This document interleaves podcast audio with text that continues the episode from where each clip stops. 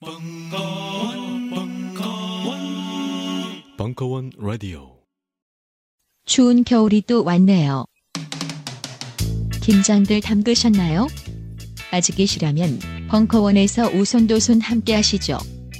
강훈, 황교익과 함께 하는 벙커원 한달 한끼 김장잔치. 그냥 잔치가 아닙니다. 김치도 좀 담그고 담그는 김에 조금 더 담궈 좋은데 기부도 하고 담근 김에 수육도 좀 삶아 밥 한 끼 함께 하시죠. 12월 19일 토요일 저녁 7시 벙커원 한 달 한 끼 김장잔치 자세한 사항은 벙커원 홈페이지 공지를 참조하세요.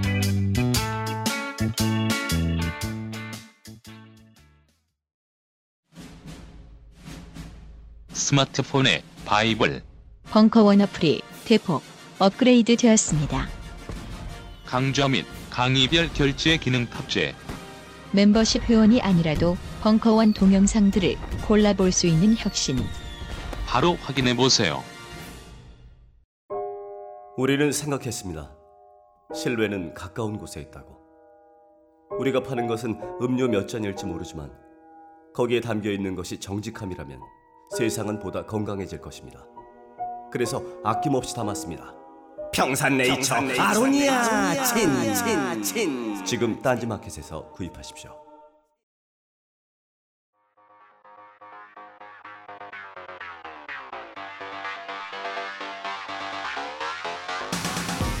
환타이 서바이벌 투어 오키나와 편 2탄 2부.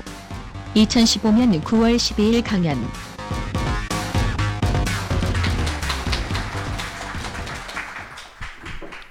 어, 이제는 저희도 좀 시간을 지킵니다. 이전보다 딱 30분 늦게 출발하고 있는 이 정도면 지키는 거죠. 예.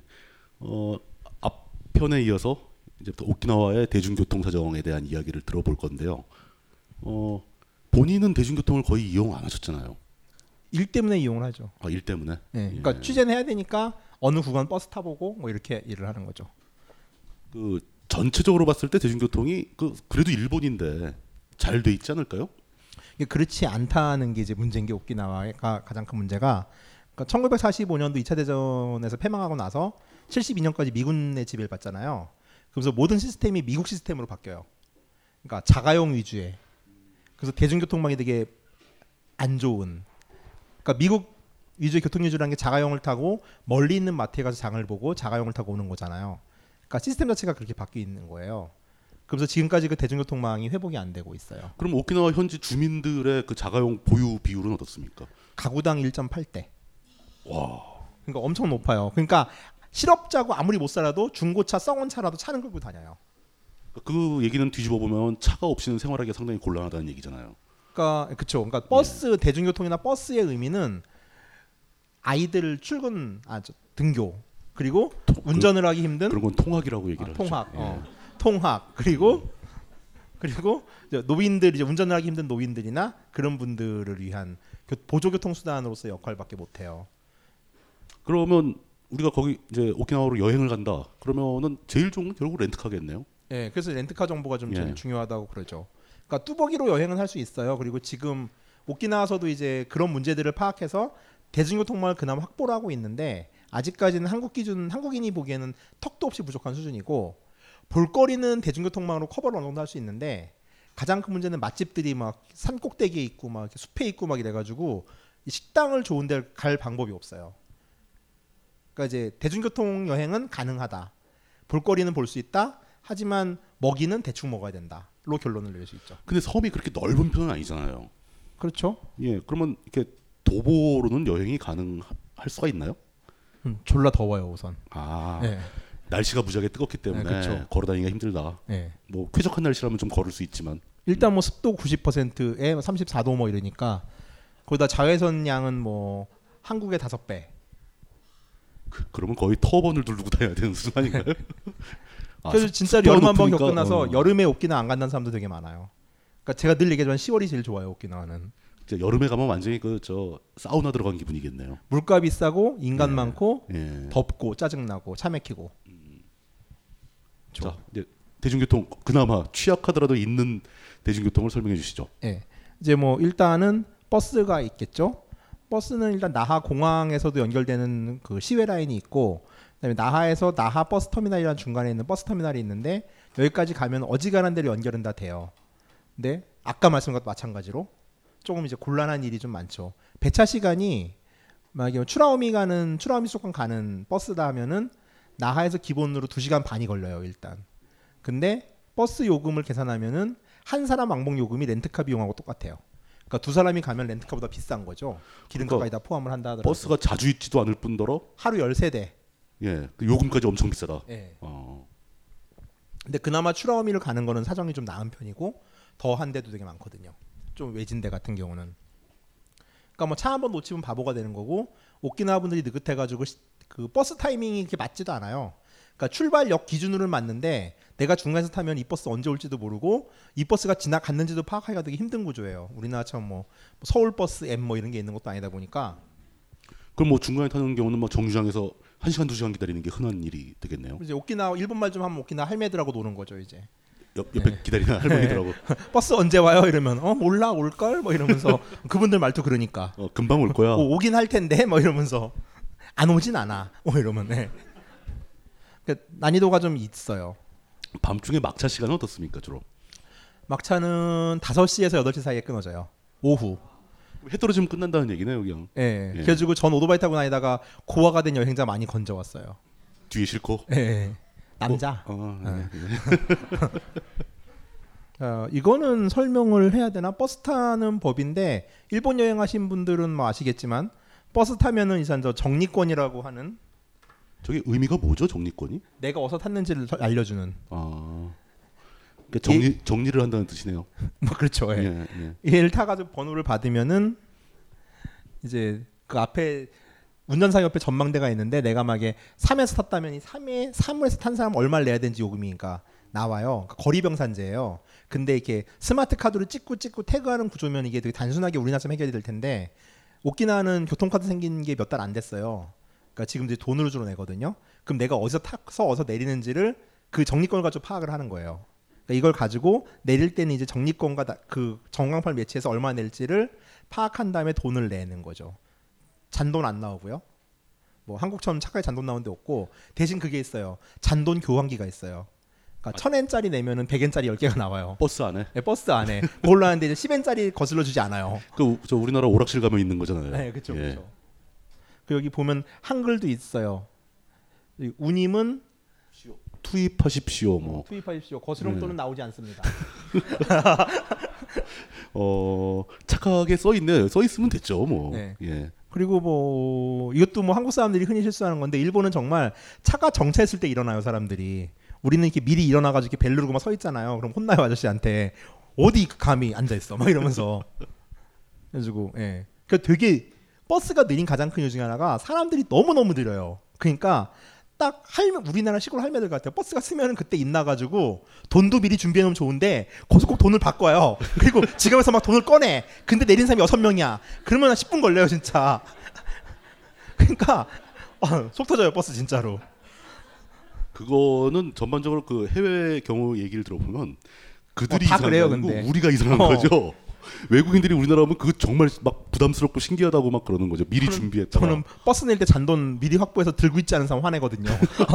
그래가지고 하여간 예. 자, 네 택시가 있어요. 오키나와는 일본 치고는 택시가 요금이 싸요. 근데 그럼에도 불구하고 한국보단 비싸요. 근데 아무래도 이제 이거를 거리거리로 관광용으로 택시를 많이 써요. 그러니까 대절 택시를 많이 쓰다 보니까 이런 게 있죠. 4시간 요금제라는 게 있어요. 그럼 4시간 동안 오키나와의 어느 어느 어느 지점을 갔다가 돌아오는 거죠. 5시간 요금제, 8시간 요금제는 또 그 코스가 있고요. 이거를 각 호텔의 이제 리셉션이나 아니면은 컨시어지는 확보하고 있어요. 자기가 수배할 수 있는 택시 번호와 그 이제 메뉴판이죠. 몇 시간짜리 갈 것인지에 대한 것들을. 그러니까 이걸 가지고서 한 네명이 대절해서 다니는 식으로 다녀요, 많이. 그러면 4시간 정도 다니면 한 우리나라 돈으로 10만 원 좀 나오거든요. 그러면 2만 5천 원이잖아요, 인당. 그러니까 또 그게 나쁘지 않은 거예요. 그냥 차라리 버스로 개별적으로 다닌 것보다는 4명 정도만 모으면 택시가 훨씬 나아요. 그 이런 게 오키나와 전역에서 모든 모두 이런 요금제가 다 있어요. 동네별로 미야코섬이나 이시가키를 가도 있고. 그러니까 오히려 버스보다는 그 렌트카에 대한 대안으로서 택시가 유용할 수도 있다. 예, 쪽수만 모이면. 그러니까 한 서너 명이 모이면 훨씬 싸게 갈 수 있다. 예, 예. 뭐 이런 거네요. 근데 택시 이게 일제 차종이겠죠? 예. 저 진짜 이 백밀러가 앞에 달려 있는 거 한 몇 년 만에 본 것 같아 가지고 포니급 아니죠 스텔라급 스텔라급. 포니보다는 더커 보여요. 어. 예. 소나타급. 중형급, 우리나라 예, 치면. 중형급인데. 어 근데 이, 이 백밀러는 진짜 오랜만에 보네요. 문 자동 열리는 건 아시죠, 얘네? 예, 뭐 그건 다 아실 아, 테고. 택시, 택시가 문이 자동으로 열리는 거예요? 자동 열리고 자동 닫히고. 내가 여는 게 아니고 그래서 맨날 한국 사람 또 화나죠.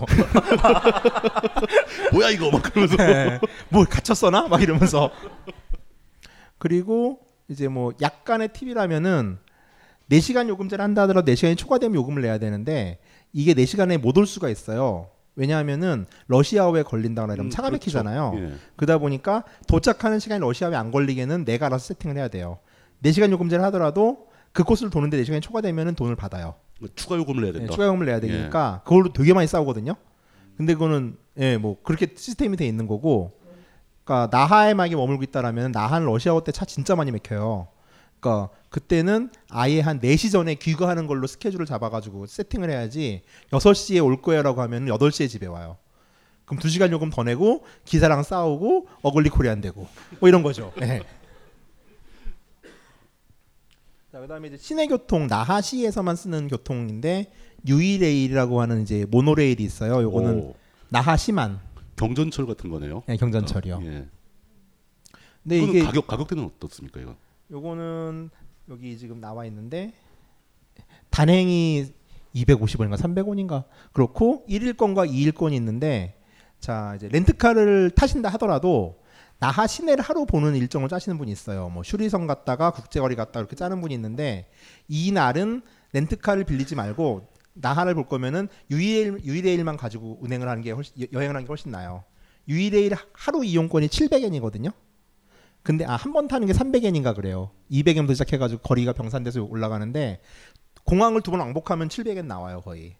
그러니까 하루 무제한 이용이 700엔이니까 요거 타시고 그 안에서 나하는 여행을 하시는 게 낫고 왜 렌트카 여행이 나하 시내는 안 좋냐면은 일단 주차할 데가 없고요.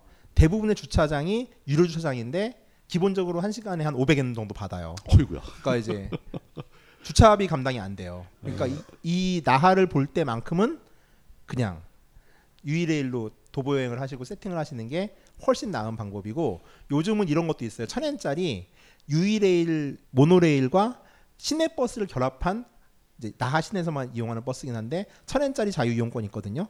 이름은 거의 무적이에요. 그 이제 뭐뭐 어떤 책을 보면은 버스 노선도 같은 거 잘 나와 있으니까 그런 거 잘 보시고. 예. 이거는 그 지금 저 터치 스크린인가요? 예, 터치 스크린이요. 음, 그런 것도 그럼 이제 진보적이네요. 뭐 단일권, 일일권, 이일권, 음, 그다음에 정기권 음. 이렇게 있죠. 현지 그다음에 사람 한 마리, 두 마리, 세 마리, 네 마리. 아, 한 마리, 두 마리, 세 마리. 어른 하나, 애 하나, 어른 하나, 애 둘. 경, 경우의 수가 다 들어있네요. 예, 예. 친절한 일본. 예. 예, 저 정기권은 그 현지인들이 주로 예, 사용하는 그렇죠. 우리는 거겠죠. 쓸 일이 한. 달권 뭐 이렇게 끊어 예. 하는 걸 테니까.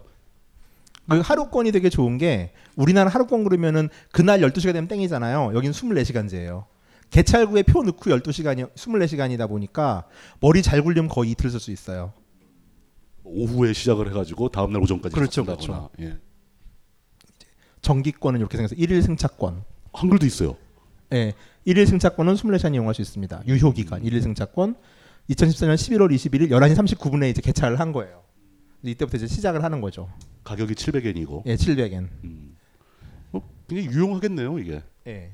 아주 좋은 수단이고 그다음에 뚜벅이 여행자들 위해서 또 하나 팁이 있는 게 free 버스 패스라는 게 있거든요. 이건 뭐냐면은 그 나하 공항에서 국내선 청사로 가면 나하 버스 터민 버스 나하 버스에서 운영하는 부스가 하나 있어요. 영어로 나하 버스라고 써 있는데 여기서 2,000엔짜리 표를 파는데 이게 뭐냐면은 토요일하고 일요일만 이용할 수 있는 무제한 버스권이에요.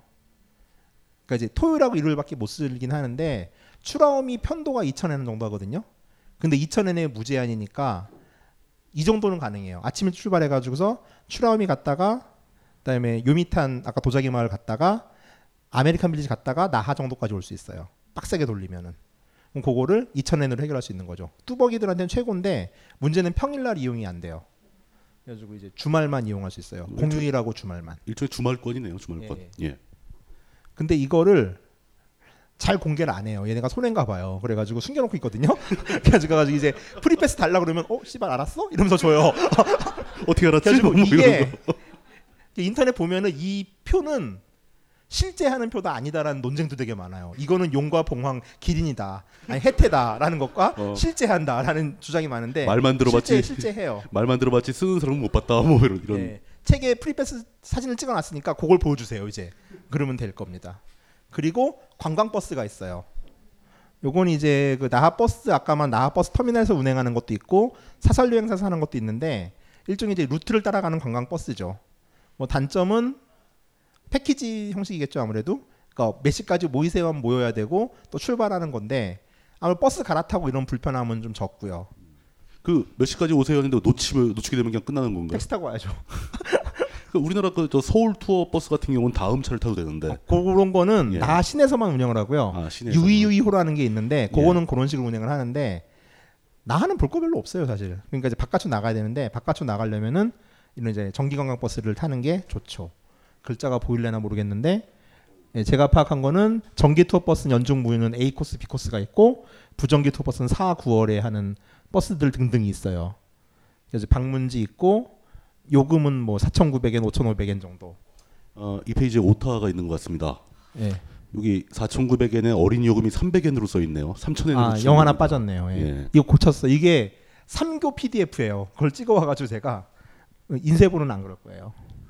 그다음에 포함사항과 불포함사항 잘 파악하시고 저 이거 미리 보고 온 거면 지금 발견한 거거든요. 굉장하죠. 굉장하다고 칭찬해 주세요. 뭐야 뭐야 이 나쁜 사람들 필요하신 분은 사진 찍으세요. 책에 있다면서요. 뭐 안 살 수도 있잖아요. 아 책에 있는 거예요. 책에 있는 거. 책에 있는 거 PDF로 찍어 온 거예요. 자 그다음에 이제 그 문제 렌터카네요. 이게 뭡니까? 아 이건 이제 아, 렌터카? 공항의 렌터카 아. 렌터카. 우선 렌터카는 사전 예약이 필수고요. 뭐 일본은 주요 렌터카 회사가 있죠. 뭐 OTS 렌터카, 닛산 렌터카, 토요타 렌터카 여기 세 개가 이제 메이저 3라고 그러는데 이 세 군데는 다 한글이 지원이 돼요. 홈페이지 상에서도 지원되고 소소한 렌터카를 그냥 단순하게 검색해서 나온 애들도 영어 검색은 되는 데가 좀 많아요. 근데 아무래도 좀 빅 3들은 좀 더 비싸고요. 현지 로컬에서 하는 일본어밖에 지원 안 하는 사이트들이 훨씬 싸긴 한데 그러면 이제 구글 번역을 거쳐야죠. 근데 일본 사이트들이나 예약은 크게 어렵다고 보시지 않아도 되는 게 크롬에서 그냥 일본어 번역 시킨 다음에 들어가서 어느 정도 내용 파악할 수 있고 일본어 정도는 그냥 대충 문장만 좀 간단하게 삼형식 이하로 써가지고서 전달해서 일본어로 번역하면 그쪽에서 다 알아듣고요. 익숙해요. 그렇게 일 처리하는 거에 대해서 그 사람들이.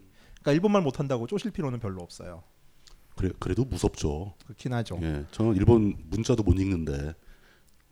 아 그래요? 알파벳을? 예. 음. 자 일단 예약은 웹사이트를 통해서 하시는 게 맞고요.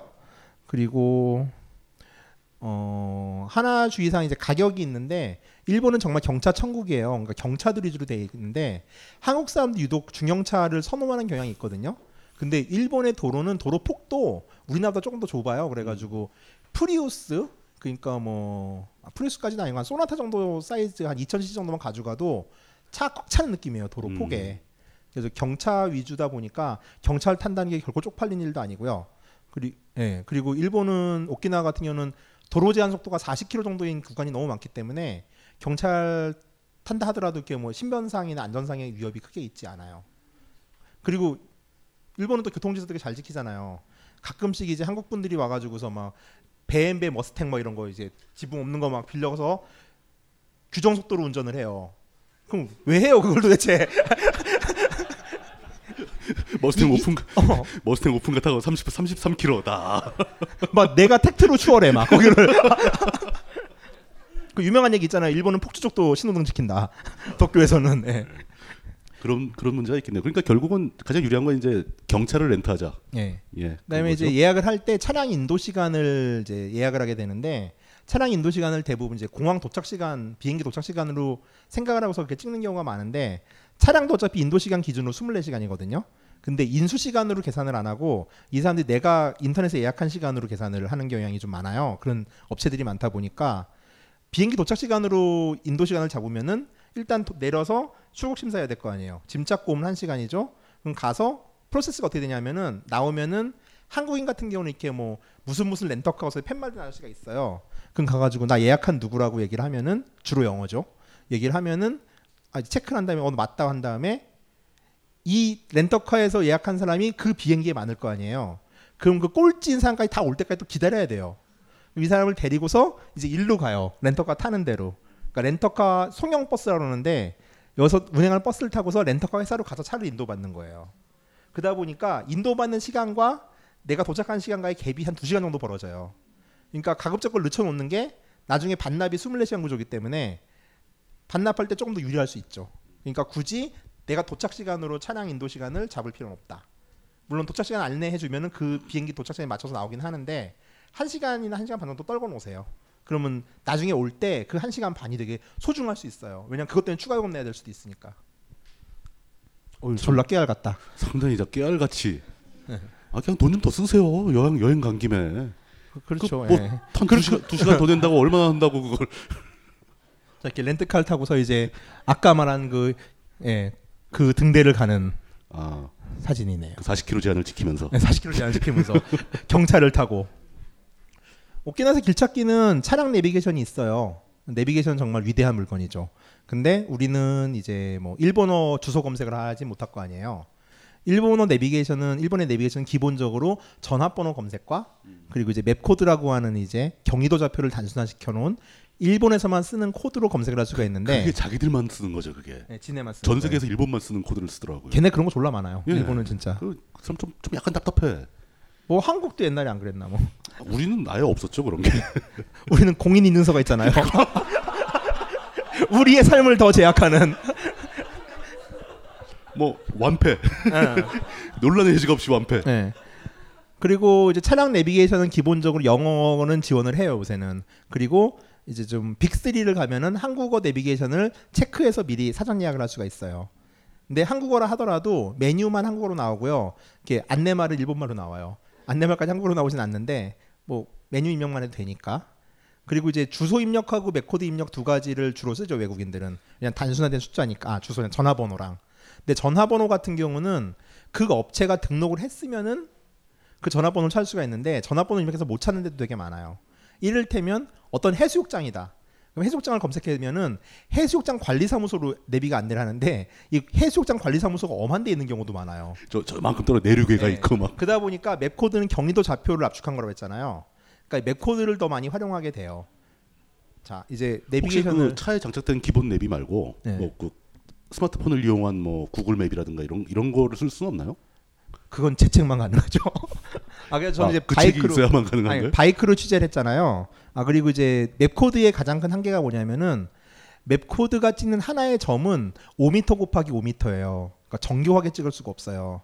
그러니까 나하시 같은 경우에 촘촘한 식당 같은 경우는 제대로 찍을 수가 없거든요. 근데 이 Google Map에서 지원하는 구글 지도에서 지원하는 한 포인트는 제가 알기로 50cm, 50cm까지 찍을 수가 있어요. 그러니까 훨씬 정확하게 찍을 수가 있죠. 그러니까 이를테면 어느 식당이 있는데 맵 코드로는 건물을 대충 찍을 수 있는데 반해서 구글 좌표를 제대로 찍으면은 식당의 어떤 현관의 위치를 찍을 수가 있는 거예요. 그러니까 훨씬 유리하죠. 그래가지고 이제 이제 그, 그 어떤 책 같은 경우는 이제 구글 좌표도 같이 써놨어요. 왜냐하면 이거는 내비게이션으로 여행하지 않는 사람들도 길을 찾아야 될 거 아니에요. 근데 구글 얼스에서 뭐 이렇게 일본어로 우리가 입력을 할 수 있는 사람은 또 많지 않잖아요. 일본어 배운 사람이 아니면은 그럼 책에 있는 모든 호텔과 그 수- 호텔과 식당과 볼거리에 있는 구글 좌표를 구글 맵에 그냥 번호만 입력하면은 그걸 찾아주고 구글 맵은 지금 내비게이션 역할을 해요. 말도 해주고. 그러니까 이제 두 가지 쓰시면 되는데 만약에 그 노랗게 생긴 책을 쓸 거라면 저는 인터넷을 터뜨려 가가지고서 구글 좌표를 쓰는 게 더 정확해요. map code보다는. 근데 일본이 내비게이션이 되게 후졌어요. 그리고 자 우선 내비게이션 쓰는 거. 자 맨 처음에 하면 이제 영어 기반이에요. 그럼 이제 일본말과 막 중국말이 섞여 있는데 search by phone number가 있죠. 그러니까 이제 50음은 이제 일본말로 검색을 하는 건데 저건 이제 우리가 외국인이 검색을 안 하니까 그냥 지네 나라 글자 써놓고서 외국인이 볼 것만 영어화 시켜놓은 거예요. 그러니까 search by phone number를 누르면은 이제 전화번호로 검색을 할 수 있는 거고, 그러니까 모든 가이드북에 전화번호가 나와 있으면은 그 전화번호를 입력하면은 내비가 찾아주는 거예요. 버튼을 밑으로 내리면은 이제 이런 search by map code라는 메뉴가 떠요. 그럼 map code의 형식은 어 8자리 숫자 곱하기 두 자리 숫자예요. 요걸 입력하면은 입력하고서 뭐 엔터 누르는 건 다 아시죠? 그걸 누르면은 지도에서 이렇게 뜨는 거죠. 어디까지 갈고 저 목적지 몇 개의 한글이 나오죠. 심지어, 그럼- 심지어 지도에 한글화돼 있다. 예, 살짝. 예. 그다음에 슈리 조 이름 누가 알아요? 슈리 성인데. 음, 좀 한글화가 번역을 했죠. 있네요. 예. 예. 그다음에 고 히어 나우를 누르면은 하필 또 그것만 영어다 또. 예. 그러니까 우리가 볼 수 있는 것만 영어가 돼 있고 그럼 이제 이렇게 길을 안내해 주지요. 목적지까지 가면 되고 뭐 지금 이런 건 한글이 안 됐는데 이건 도착까지 예상 시간, 아 예상 거리, 네, 언제 갈 수 있는지, 네, 이건 준비. 뭐 보시면 아시겠죠? 내비 쓰시는 분들은 내비에 저 도착 시간을 그 아날로그 시계로 보여주는 이유는 뭡니까? 제 말이 몇 시 몇 분 이렇게 숫자로 써놓지. 그 화면 보시면 알겠지만 일본 내비는 한국 내비에 비해서 되게 후졌어요. 인터페이스나 이런 게 되게 옛날 거예요. 자 이제 구글 지도 같은 경우는 먼저 시간에 인터넷을 쓰는 방법에 대해서 설명을 살짝 했고요. 구글맵 같은 경우는 이건 지금 제가 어저께 테스트로 만든 건데 여기다 이제 책에 나 있는 좌표를 도착지에 찍으면 되는 거예요. 그 숫자의 나열이겠죠. 그것도 찍으면은 여기서부터 여기까지 여기는 해놓고예요. 그 시위하는데 그 미군 기지 반대 그러면은 거기까지 거리 1시간 1시간 4분이고 68km가 뜬다고 나오죠. 아니 시속 뭐 제한이 40km라면서 68km 어떻게 1시간 4분에 가요? 지금 얘는 자동차 전용 도로로 가는 루트를 잡아준 아. 거예요. 거의, 거의 고속도로 개념인가 네. 보죠. 한계가 있거든요. 그럼 얘네가 더 좋은 게 얘들은 차선을 어떻게 잡아야 되는지까지 알려줘요. 구글이 훨씬 나요 내비게이션보다. 그러니까 이건 정말 유용하거든요. 음, 그러니까- 그렇죠. 차선이 네. 제일 중요하죠. 예. 요즘 우리나라 내비는 다 나와요 이거. 예, 차선 어버버하다가 진짜 사고 날 수 있거든요. 차선을 잡아준다는 점에서는 전 구글 지도가 훨씬 낫더라고요. 일본 내비는 아직 차선까지는 못 잡아주나 보죠. 잡아주는 것도 있고 안 잡아주는 것도 있는데 음. 기계의 편차가 되게 심해요. 그러니까 잘못해서 삐꾸 같은 거 구하면요 화면이 8비트 시절에 막 도트가 막 보이는 삑삑삑삑 이러고 움직이는 뭐 그런 화면을 잡을 수도 있어요. 어, 진짜 한 80년대 그 게임기로 돌아간 듯한 느낌을 갖겠네요. 네. 예. 그리고 내비게이션 설정할 때 주의할 점 중에 하나 많이 까먹는 것 중에 하나가 일본 내비게이션은 작동 중에 바꿀 수 없어요. 시동 키고 정지 중에 위치 잡고서 엔터 누른 다음에 출발해야지 출발하고 있을 때 못 고쳐요 이거. 도중에 바꾸거나 이게 안 돼요. 이게 어디가 정차를 하고 바꿀 수 있는 건가요? 예. 어, 그러니까 운행 중에는 안 된다. 예, 운행 중에 주행 중에 안 되는데 요즘 나오는 거는 다행히 신호등에 정체했을 때 바꿀 수 있는데 그런 기계가 30%도 안 되고요. 나머지는 그냥 이제 정차하지 않고 그냥 시동 걸고서 이거 중립으로 해놓은 상태에서만 잡혀요. 그러니까 기아도 중립이 아니면 안 잡혀요. 그건 뭐 그러니까- 안전 안전 조치를 굉장히 강하게 하는 예, 거네요. 그러니까 한국식으로 내비 생각하면 이제 아씨 이게 왜 안 돼 이러면서 또 화를 내죠. 결국 뭐 옆자리에 앉은 사람이 구글 지도를 해주는 게 제일 낫겠네요. 예, 저도 예. 그래서 구글 지도가 낫다고 생각하고 예, 이제 구글 지도는 어떻게 생, 노랗게 생긴 책에만 있어요. 그다음에 이제 혹시 구글 좌표 예? 예, 예. 아니야 맵 코드도 그거 100% 나온 책은 없어요. 그러니까요. 네. 예. 그리고 사고 시 대처 요령은 살짝 이거 이제 이론만 아세요. 사고 났어요. 사고 날 수 있는 게 뭐 역주행도 하고 막 그러잖아요. 우리는 좌우가 헷갈리는 예, 인간들이니까. 역주행 충분히 가능합니다. 네. 예. 딱 박았으면은 이세 가지 조건에 만족해야 보험료가 나와요. 렌터카 빌릴 때면 보험은 다 가입이 자동으로 음. 되니까 상관은 없는데 일단 첫 번째 인명 구조를 해야 돼요. 사고에 잘잘못 따지지 말고 사람이 생, 뭐 다쳤다 이러면은 인명 구조를 했느냐 안 했느냐가 일본은 되게 중요해요. 그럼 그 누군가 다쳤다 그러면 그냥 싣고 막 병원부터 가야 되는 건가요? 그렇죠, 그렇죠. 예. 그리고 두 번째 경찰 신고 하고 음. 세 번째가 렌터카 회사에 신고. 요 세 가지가 만족해야 보험료가 나와요. 그럼 굉장히 합리적인 것 같은데요? 아주 합리적이에요. 예, 합리적이죠. 네, 제가 보기에는. 근데 우리나라에서 살았을 때 인명구조 해라고 이걸 갖다 타이트하게 하는 경우는 별로 없잖아요.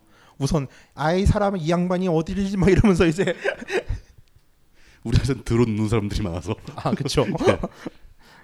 그러니까 이 정도 아시면 되고 렌터카 뭐 반납 뭐 이런 것들은 어차피 현지 홈페이지에서 확인하시는 게 낫고 뭐 가장 중요한 거는 우선 헷갈리는 건 map code 쓰는 법들 같은 거 드리더라고요.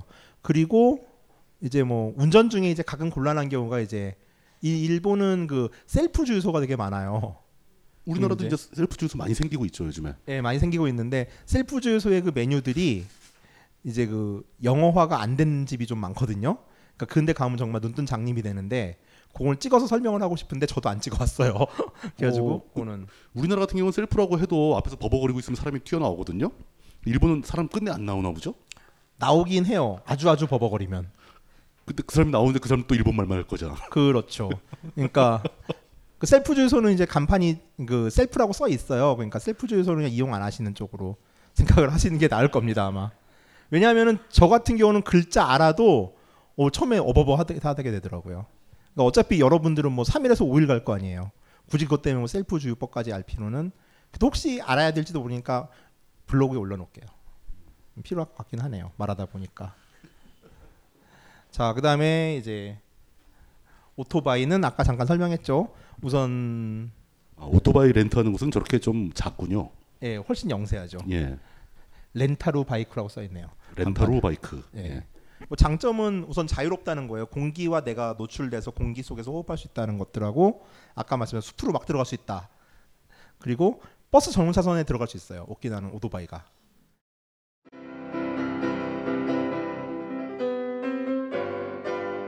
클래식은 너무 멀리 있거나 혹은 너무 가까이 있다.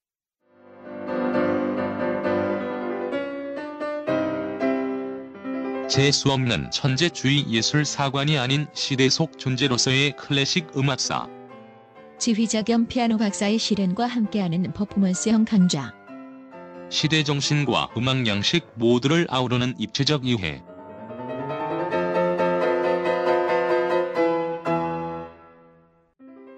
(2015) 벙커원 울트라 special 클래식 끝판 48주 과정 강헌 송창진 old old 클래식 자세한 사항은 벙커원 홈페이지를 참조하세요.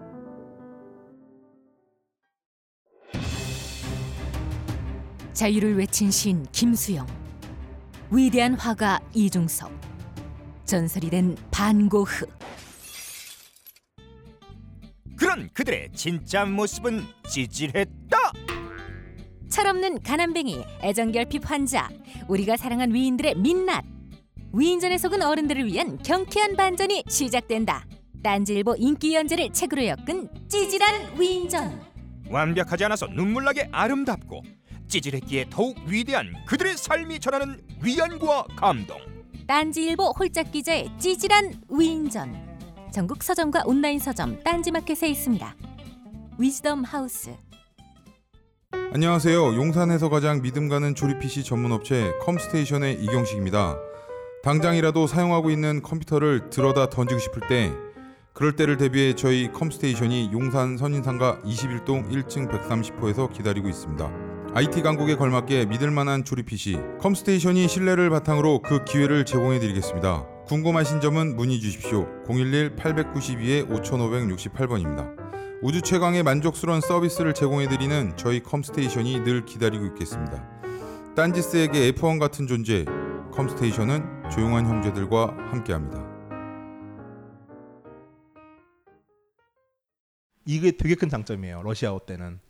그러니까 일본은 버스 전용 차선에 영업용 차량은 다 들어갈 수 있고요. 그러니까 택시도 들어갈 수 있죠.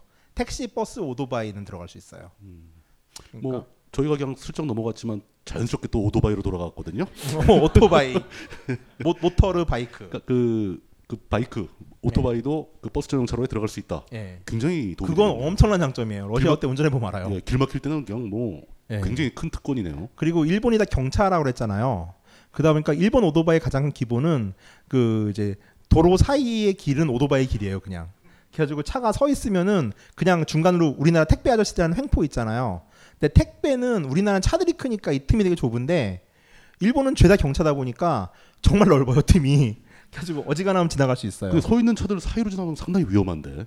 근데 거의 다 네. 그래요. 다 오키나와에 있는 모든 오토바이. 관습적으로. 그래가지고 예. 정찰하면은 무조건 오토바이는 중간 길로 가가지고서 맨 앞에 서요.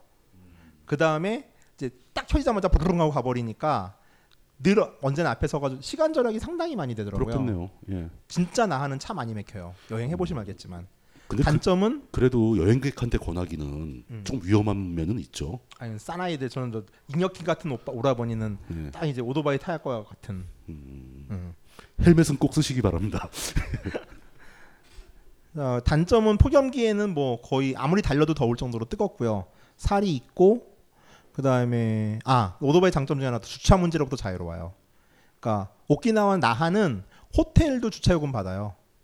그러니까 내가 호텔에 머물고 차를 가져갔는데 주차요금 내야 돼요. 그것도 하루에 한 500엔 뭐 이 정도. 그러니까 호텔. 예약을 하고 나, 나가서 렌트카 빌려가지고 하루 돌고 돌아왔는데 네. 밤중에 세우면 아침까지 주차요금을 내야 된다. 왜냐하면 땅이 너무 좁은 그렇죠. 데다 보니까 예, 공간이 그 호텔 부족하니까. 자체 주차장이 없고 옆에 유료 주차장하고 계약 맺어가지고 글로 가라는 데도 꽤 많거든요. 작은 호텔 가면은. 근데 이제 오토바이는 아무데나 세워놓으면 돼요. 그건 정말 큰 장점이더라고요. 그 일본은 그 오키나와는 그 오토바이를 훔쳐가거나 그러지는 않습니까? 뭐 렌 그 조그만 섬에서 훔쳐서 어디로 가겠어요? 그렇더라고요. 어, 그렇군요. 네. 멀리 갈 데가 없군요. 네, 그렇죠. 근데 문제는 오토바이 같은 오토바이 같은 경우는 경차랑 거의 가격이 비슷해요. 그러니까 두 명밖에 못 하잖아요. 커 봐야. 렌트 그런 비용이 단점이 렌트 비용이 비싸요. 비싸군요. 왜냐하면 업체가 별로 없어요. 그리고 일본은 50cc는 무조건 1인용이고 100cc 이상이 2인용이고 150cc 이상은 고속도로 진입이 가능해요. 음. 오늘 이제 암호 찼을 경우. 아. 예. 근데 어. 이런 그저 바이크 렌트는 인터넷 예약 같은 게 가능합니까? 근데 영어 예약 같은 게 거의 안 되고요. 영어 예약이 되는 917 바이크라고 하는 이제 일본의 전국 체인 있는 데가 있는데 영어 안 되는 바이크 집하고 비교해서 40% 정도가 비싸요. 어이구. 그러니까 어마어마하게 비싸가지고 나네요. 예. 예. 그냥 저 같은 경우도 이렇게 능숙한 문장을 구사하지 못하거든요. 그래가지고 예, 그땐 정말 크롬과 구글 번역의 힘으로 예약 일정이라는 걸 잡으면 성실하게 답장 와요. 아. 그래서 그런 식으로 예약을 하거나 아니면 아는 주변에 좀 유창한 지인들을 꼬셔가지고서 전화 좀 해줘 이러면서 이제 음. 하는 방법도 있겠죠. 아무래도 바이크는 좀 문턱이 높아요. 그래서 그리고 몇몇 바이크에서 아주 싼 데는 일본인만 렌탈이 가능한 경우도 있어요. 그러니까 좀 자동차랑 좀 많이 달라요. 여행객 해외 여행객은 안 받는. 어리버리한 인간들 안 받겠다 이거죠. 아. 그뭐 괜히 골치만 아프고 돈도 안 낸다. 예, 예, 되게 억울한 게 이런 집이 가장 싸요. 정말 미친 듯이 싸요. 이런 집은. 자, 그다음에 오키나와에서의 운전은 뭐 기본적으로 아시겠지만 한국하고 반대예요. 그러니까 한국은 좌 측 통행. 예. 예. 한국은 우회전 천국이고 좌회전 지옥인데 비해서 오키나와는 반대로 좌회전 천국, 우회전 지옥이죠. 그리고 신호는 조금 다른 게 신호 체계가 우리나라는 빨간 불- 앞에 전방에 빨간 불이 있을 경우에도 만약에 좌회전 차량은 그냥 살살살살 갈 수 있잖아요. 근데 일본은 빨간 불 들어오면 무조건 금지예요. 우회전이 편하다 하더라도 무조건 금지고 파란 불이 들어왔을 때 신호 바꿔서 움직여야지 한국처럼 운전하면 큰일이 나고요. 음, 단속 되나요? 예, 누가 단속 돼요. 와서 잡습니까? 예. 그거 한국으로 날라와요. 벌금 고지서. 고지서가 어, 그렇대요. 저도 안 받아봤는데 그렇대요. 그 뭐 어떻게 뭐 여권 번호 체크해 가지고 막 하나 보죠? 렌트니까 추적하기 예, 쉽잖아요. 거기 신, 신원이 다 있으니까. 예, 렌트 바- 렌트처럼 추적하기 쉬운 거 있어요. 그 러면 한국에서 고지서 받고 안 내면 어떡할 건데? 그러게요. 닌자를 보내나요? 그건 모르겠어요. 뭐 재입국할 때 불이익이 있지 않을까요?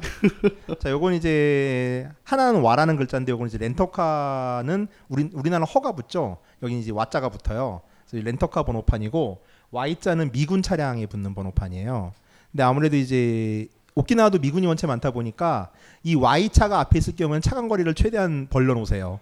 이거는 일본인들도 사고 나면 불이익 되게 많이 받아요. 그러니까 미군 차량에 대해서는 그러니까 기본적으로 오키나와 사람들 마인드에서는 이 와와 Y는 아주 위험한 차들이에요.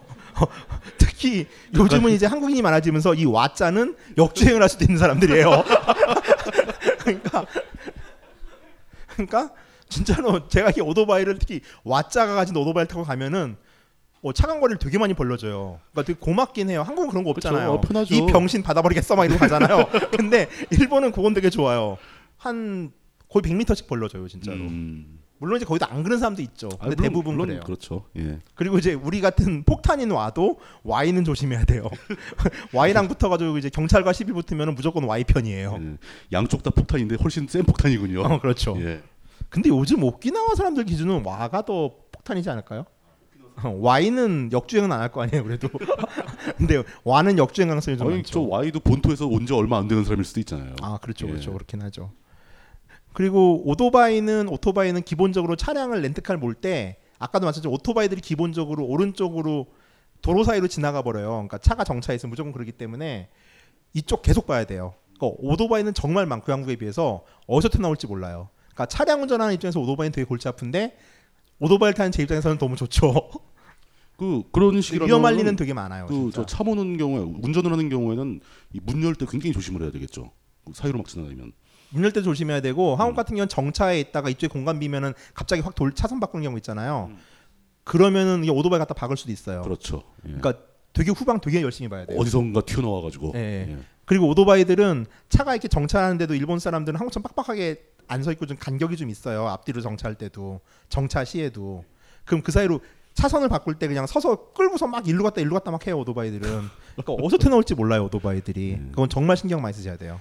그 한국과 마찬가지로 무조건 차 잘못이에요 오토바이 박으면은. 음, 운전자들이 왓자도 싫어하는 게 이해가 가고 예. 오토바이 거기다 오토, 오토바이니까 100m 뛰는 게 이해가 가네요. 예.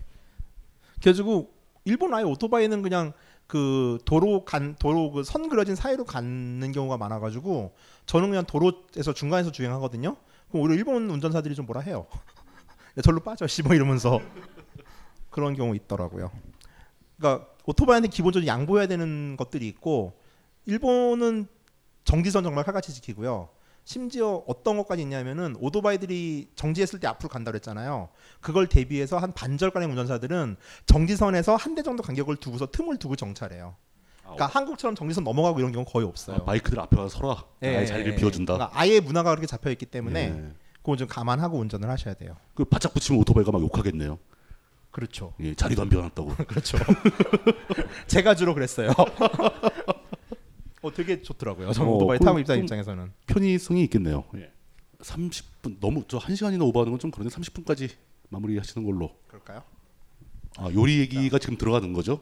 할 수 있다. 안 때까지 합시다. 여러분 그 그냥 도중에 끊을 수 없지 않습니까? 요리 얘기 다 들어봐야죠. 맛있는 건데. 자, 뭐 많이들 보셨죠? 오키나와 음식이 크게 맛있는 음식은 아니에요.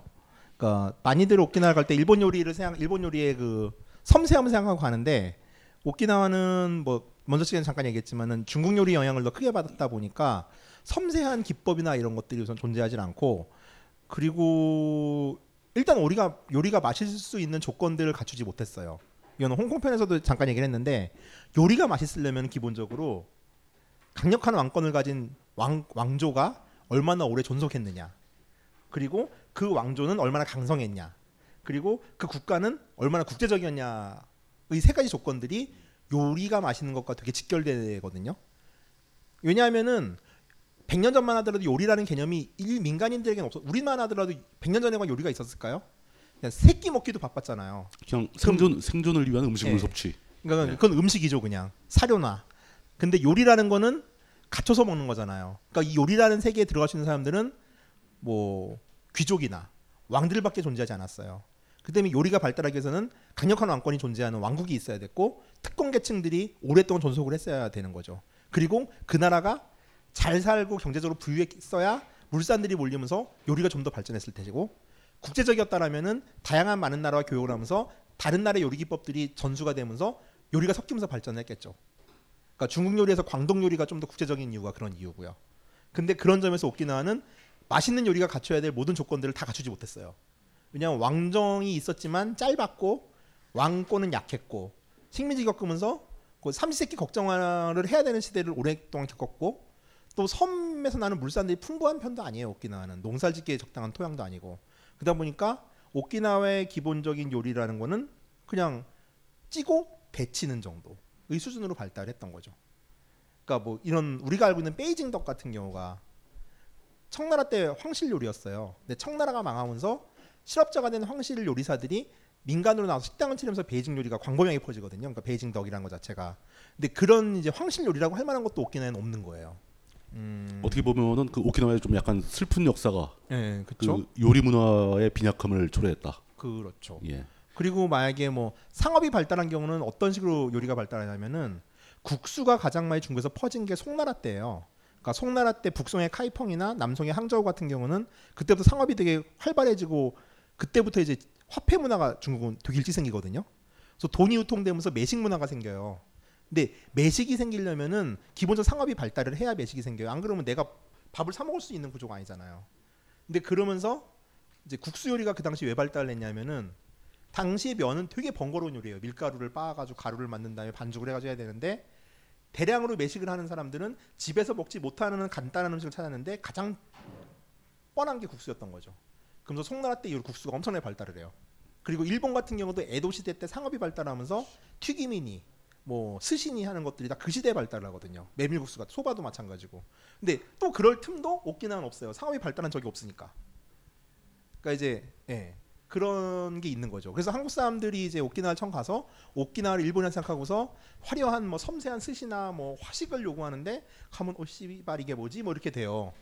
이거는 어, 그러 그러면은 그럴 저- 수밖에 없어요. 그 오키나와의 그 요리는 드릴 말씀이 없습니다. 이걸로 끝내겠습니다. 뭐 이래야 되는 거 아니에요?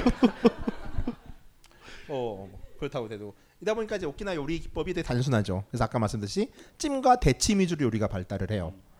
그 왜 프랑스 사람들이 그러잖아요. 물에 삶는 요리가 최악이고 뜨거운 공기를 데워가지고 그걸로 굽는 게 최고라고 그러잖아요. 근데 그 사람들의 관점으로 봤을 때 오키나와 요리는 최악의 조리법을 가지고 있죠. 그러니까. 원시적인 단계에서 벗어나지 못하고 있다. 그렇죠. 뭐 이렇게 봐야 되는 거죠. 그러니까 기본적으로 찜과 대침이란 말은 물로 요리를 한다는 얘기예요. 여기선 기름도 존재하지 않아요. 기름이 존재하면 튀김이 등- 등장했겠죠. 기름을 짤 만한 곡물이 없었던 거죠. 그렇죠. 예.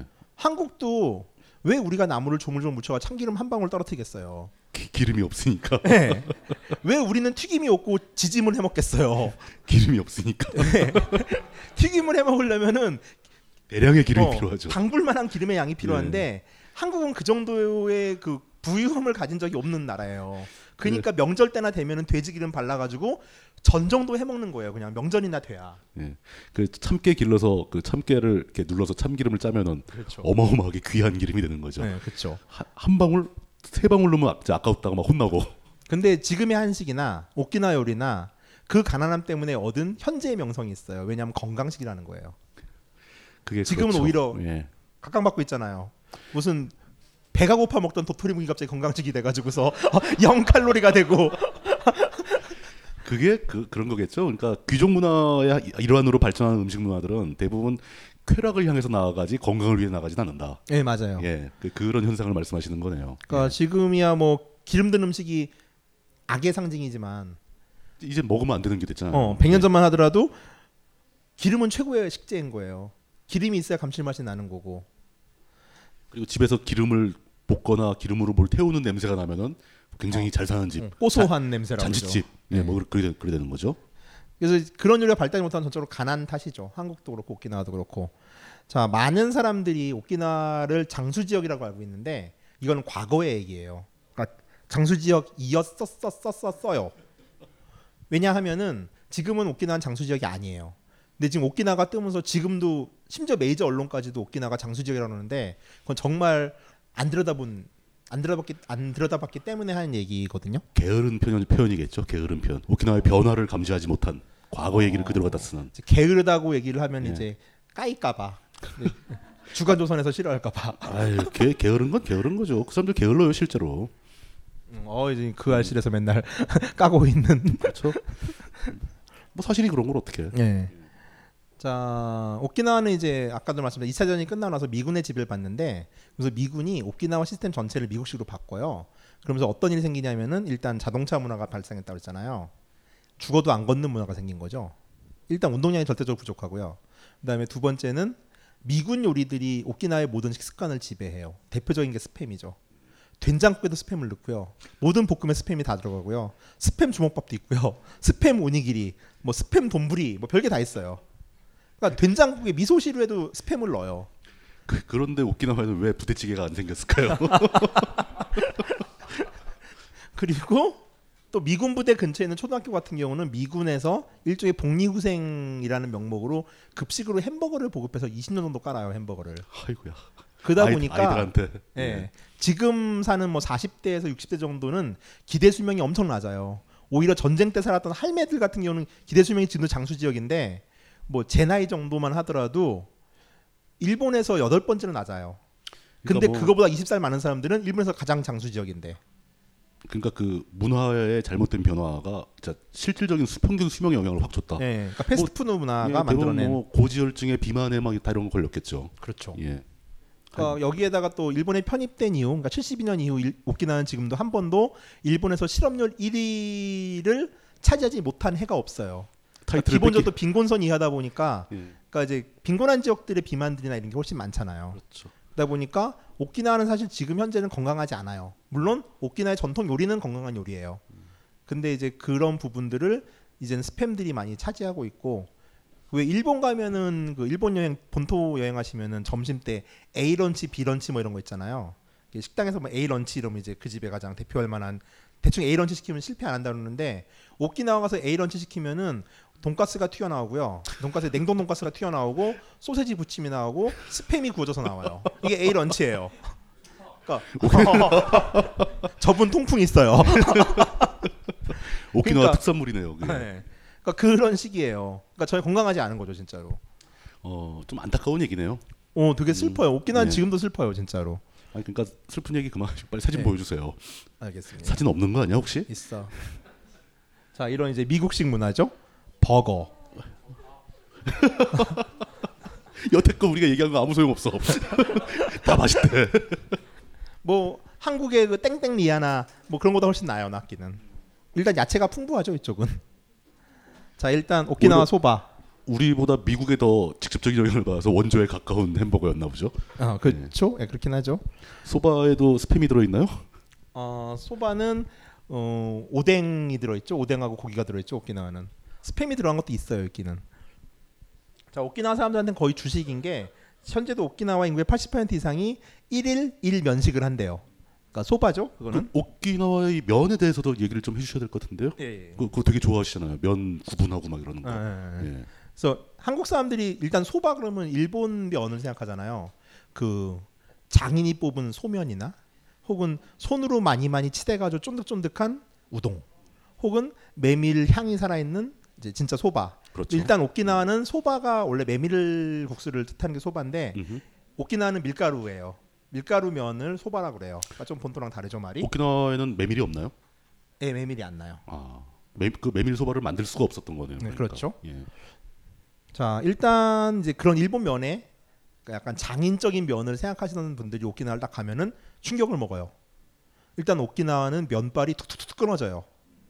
참을 수 없는 정도로 끊어져요. 그러니까 쫄깃함을 생각했는데 끊어지면 되게 화나고 밀가루 군내도 살짝 나요 면에서. 근데 국물은 또 맛있어요, 되게. 이게 왜 그럴까?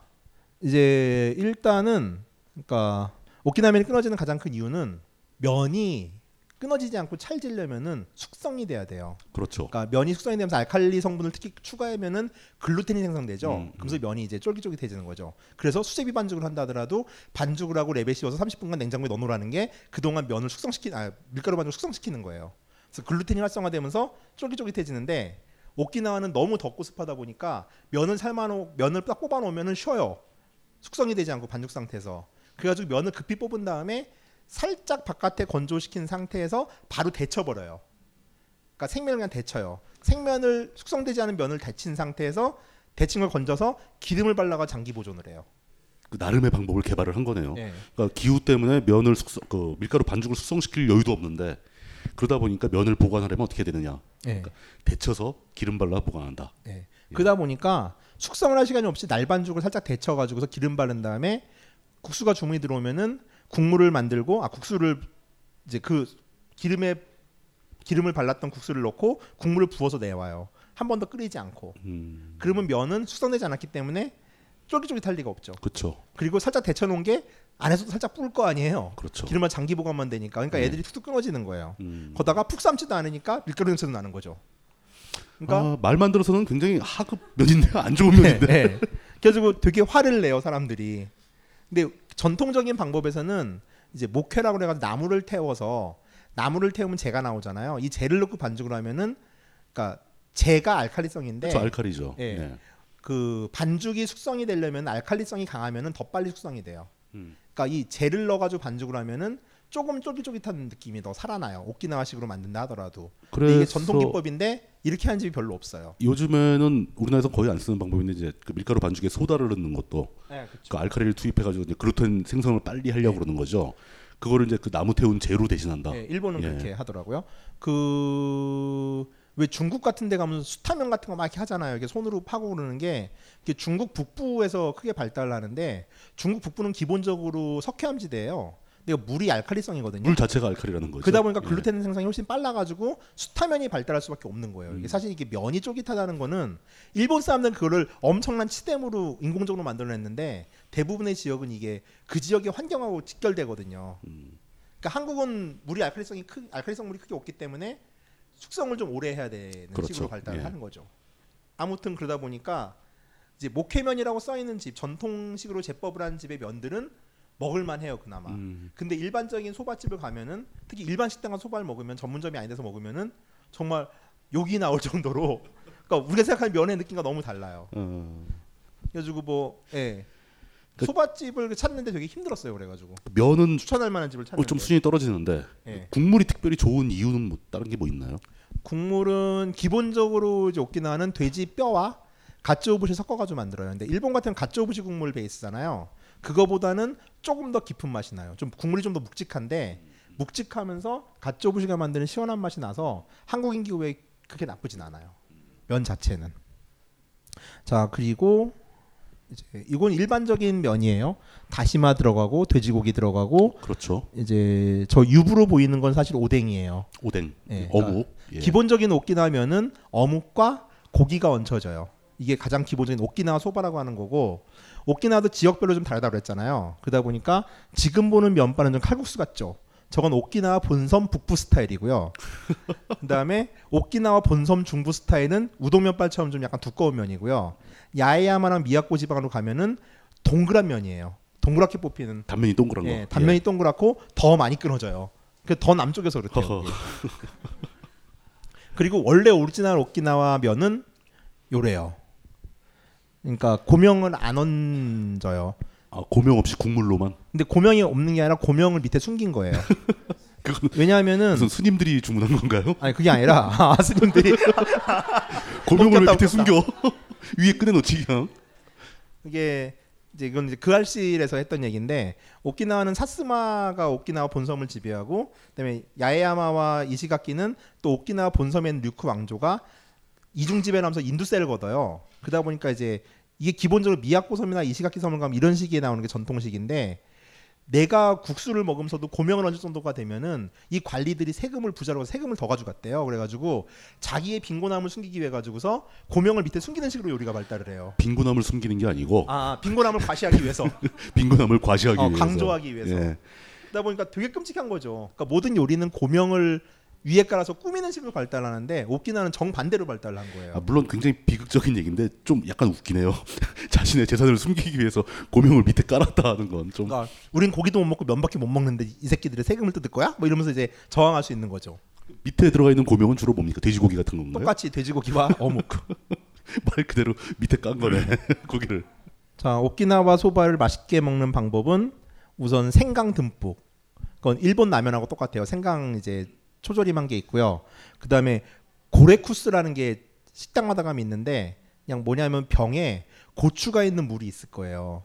이게 뭐냐면은 아와모리 오키나와식 소주에다가 고추를 담가가지고 식초처럼 발효시킨 거예요. 넣으면은 매콤 새콤한 국물이 나는데 오키나와 소바가 오키나와 사람들은 의외로 얼큰하게 해서 먹어요. 고레쿠스 듬뿍 넣고 생강 잔뜩 뿌려가지고 또 이시가키 섬으로 가면은 섬 후추라는 것도 뿌려가지고 먹거든요. 그래서 멀큰하게 먹는데 본토 사람들은 그냥 이제 뭐 매운 거 못 먹는 분들이니까. 그러니까 우리는 대부분 이제 본토 사람들이 먹는 식으로 많이 먹으려고 하는데 오키나와식은 오히려 좀 얼큰하게 만들어서 먹는 식이에요. 그러니까 고레쿠스 듬뿍 뿌리고 생강 꽉 얹어가지고 드시면은 그게 정통식 오키나와 현지식으로 먹는 방법이죠. 뭐 이 정도로 할까요? 이거는 국, 국수? 그 뭐 이제 뭐 아, 뭐 어떻게 얘기해야 돼 도대체 아씨 특정 어떤 책이나 해가지고 맛있는 데를 찾아놓긴 했어요. 이렇게 목회를 하는 데도 있고 음, 그알 수 없는 그 노란 책. 어, 어, 예. 그리고 어 요즘 나오는 카페식 오키나와 소바집은 숙성을 쓰는 숙성면을 하는 경우도 있어요. 그러니까 저도 그걸 되게 찾아다녔거든요. 그래서 전 두 개 정도 찾았어요. 근데, 근데 가면은 쫄깃쫄깃한 면발이긴 한데 이게 또 역사적으로 이래가지고 얘네들 면이 쫄깃하지 않다는 걸 알고 나서 먹으면은 그렇게 애써 찾았는데 그렇게 맛이 없어. 그렇더라고요. 음, 근데 뭐 그건 취향대로 골라서 가세요. 뭐 이렇게 다 이렇게 구분을 해놨어요. 그다음에 잠시 여담이지만 오키나와에도 무슨 뭐 그 외국 음식을 취급하는 식당이 있을 거 아닙니까? 무지 많죠. 뭐 중국 음식점이라든가 뭐 네. 태국 음식점이나 그런 데 가면 그 나라 저 중국 스타일의 면도 나오고 막 그러겠죠? 그렇죠. 음, 그, 그 오키나와 음식은 아니니까. 예, 예. 예, 예. 그러니까 오키나와 요리를 보면서 되게 갑갑한 것 중에 하나가 이런 거예요. 우리나라 제주도 가면 제주도 현지 분들이 하는 음식점 되게 맛없잖아요. 그래요. 그러니까 오키나와 거의 똑같아요. 그런 그런 분위기죠. 제주도 가면 호남 분들이 갑이잖아요. 식당은 진짜. 근데 이것도 마찬가지인 게 오키나와 같은 경우도 그러니까 오키나와 분들은 다양한 요리를 먹어본 경험이 없어요. 식당 하시는 분들이. 그러니까 요리라는 것도 이거저거 먹어보고 그래야 내가 따라도 하면서 발전하는 건데 맞아요. 맨 자기가 하던 것만 하다 하고 그러다 보니까 계속 맛이 없고 오히려 오키나와서 맛있는 식당들은 다 본토에서 좀 이제 요리 음, 공부해가지고 온 사람이 차린 데들이 맛있게 만들고 카페처럼 트렌디하게 나가는 거죠. 그러니까 점점 점점 도태가 되는 게 눈에 딱 보여요. 그러니까 진짜 능력만 있으면은 할머니들을 다 모아다 놓고서 요리 학원을 하고 싶은데 어 그렇게 하면 안 돼요 할머니들만 하고 싶은데 뭐 그런 능력은 안 되고 그 할머니들이 안타까워요 진짜. 할머니들이 그걸 받아들이겠어요? 아 몰라 난뭐 이러면서. 어, 그치 그치 그치. 그러니까 예. 오키나와 요리는 장점도 분명히 많은데 좀 안타까운 부분은 진짜 많더라고요. 자 그리고 이제 대표적인 찬푸르라고 하는 예, 그 이거는- 유명한 참프로. 예. 예. 먼저 시간에 말했지만 인도네시아 말이고 모든 음식을 섞어서 모둠으로 볶아낸다는 의미예요. 이건 이제 고야 참푸르죠. 가장 유명한 그 쓴 영어로 비터멜론. 그다음에 한국말로 여주. 전체 다 먹으면 맛이 어떤가요? 이 그냥 우리가 탁 먹었을 때그 저는 고야를 좋아하는 입맛이에요. 쓴맛이 강할 텐데. 아주 쓴데 예. 이게 쓴 애랑 기름으로 좀 볶고 MSG를 듬뿍 넣어놓으면은 오키나와 요리는 정말 MSG가 듬뿍 들어가요. 그럼 요리 기법이 발달하지 않았으니까 뭐 아지노모노나 뭐 넣어야지 어떻게 하겠어요. 뭐, 뭐 이해는 하는데 아, 근데 그 MSG 얘기는 나중에 언제 기회가 되면 한번 뒤벼보든가 음. 하기로 하고 워낙 논, 논쟁적인 주제라서 함부로 얘기를 꺼내기가 좀 조심스럽네요. 저희 집 하얗게 나온 거는 두부 깬 거예요. 음, 두부를 네. 으깨서 예. 저 집은 좀 깔끔하게 나온 집이고요. 대부분의 집은 스팸이 들어가죠. 그래가지고 결국은 또 이제 스팸으로. 이렇게 초딩 입맛을 가진 한국 분들은 스팸만 건져 먹죠. 고야 참프를 시켜가지고서. 근데 고야가 우선 그냥 먹으면 되게 쓴데 오키나와 고야 일단 물에 담궈서 쓴물을 좀 빼요. 쓴물을 뺀 상태여서 쌉싸리 하면서 뒤끝으로 미연 맛이 딱 땡기는데 먹을만해요. 그저 환타님이 저런 식으로 이렇게 복잡하게 맛을 설명한 거 있잖아요. 먹어보면 맛없어요. 자기만 좋아해. 아 저는 복합적인 맛을 되게 좋아해요. 저는 모든 맛을 그래프로 그리거든요. 그러니까 이렇게 단맛이 딱 올라 매운 맛도요. 앞으로 매운 맛이 붙는 게 있고요. 중간에 붙는 게 있고 뒤로 붙는 게 있어요. 대표적인 게 한국의 고추는 앞으로 매운 맛이 붙고요. 인도의 카시미르 고추는 뒤로 매운 게 붙어요. 그래서 한국의 고추하고 카시미르를 섞어가지고 가루를 만들면은 존나 매워요. 그냥 계속 매워요. 이게 매운 맛이라는 게톡 쏘다가 내려가잖아요. 너무 당연한 얘기를 이렇게 진지하게 하니까 어느 포인트에서 웃어야 될지도 모르겠고. 다 웃는구만. 자, 요거는 이제 오키나와서 한번 드셔보실 만한 게, 그러니까 뭐든 볶음은 참프루예요, 그냥 그렇게 이해하시고 참프루를 시키면 참프루만 나오는 법이 없고 기본적으로 백반이라고 보시면 돼요. 참프루, 공깃밥, 반찬 두세 개. 뭐 일본 반찬이라 봐야 짱아찌랑 뭐 이런 건데 나오죠. 저 아이는 푸 참프루라고 밀을 빻고 나면 밀 기울이라는 게 나오잖아요. 밀기울. 어, 음, 밀기울을 쑤어가지고서 예. 섬유질이잖아요, 밀기울이. 예, 그렇죠. 게를 가지고 말려가지고 불린 다음에 저렇게 섬유질 덩어리를 만들어서 쫀득쫀득한 상태로 만들어서 그걸 이렇게 볶아요. 반죽하듯이 해서 뭉쳐가지고 만드는 맞아요, 건가요? 맞아요. 근데 질감이 되게 특이해요. 그게 밀개떡이잖아 그럼. 어, 그쵸, 그쵸, 그쵸. 밀개떡을 볶은 거네요, 그러니까. 쫀득쫀득해요, 되게. 어. 근데 이것도 오키나와 특산품으로만 인정. 일본 사람들은 되게 많이 먹는데 한국 사람들은 잘 모르더라고요. 이 밀기울을 그 말린 오뎅처럼 되게 크게 만들어요. 큰 봉오뎅처럼 만든 다음에 얘를 다시 물에 불거가서 찢어가지고 저 푸를 만들거든요. 저 요리를 푸라고 그래요. 푸. 아, 곰돌이 푸 말고. 사실 밀기울을 반죽해서 다시 식재료로 쓴다는 것은 가난한 음식. 졸라 가난하다는 졸라. 가난한 네. 음식의 상징인데 근데 뭐 그런 거 생각하면서 먹을 만한 푸 참푸르라고 그러고요. 위에는 파인가요? 부추인가요? 부추. 부추. 예.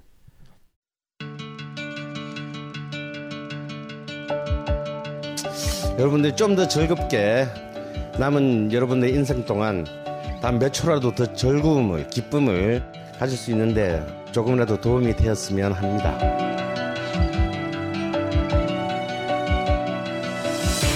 미국 역사에서부터 비엔나 궁정을 거쳐 한국 근현대사까지 강헌이 주목한 음악사의 역사적 장면들. 음악평론가 강헌의 첫 책 출간. 이름하여 전복과 반전의 순간. 지금 바로 딴지마켓에서 구매하실 수 있습니다.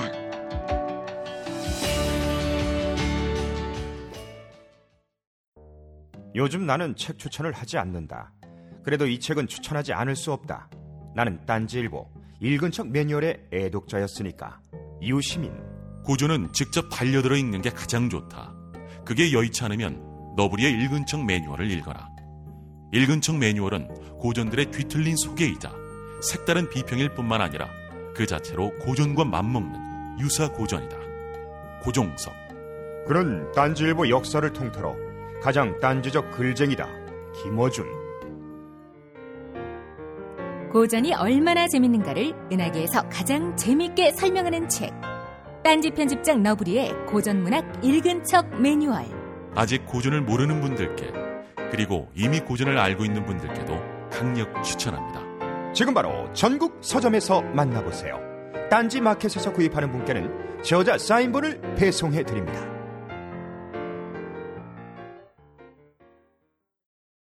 각종 사회 비리에 처절한 똥침을 날려온 딴지일보가 마켓을 열었습니다. 기자들이 검증해 믿을 수 있는 상품들을 은하계 최저가로 판매하여 명랑한 소비 문화 창달에 이바지할 딴지 마켓. 이제 신뢰를 쇼핑하세요. 주소는 마켓.딴지.com. 그다음에 얘는 이제 치키나 참프루라고요. 요게 갓이에요, 갓. 아, 갓이 들어가는구나. 예. 예. 역시 졸라 가난해서 갓을 뜯어 먹어요. 진짜 식재료들이 하나씩 다 가난해. 근데 갓을 어떻게 조리하는지 모르겠는데 되게 순해요.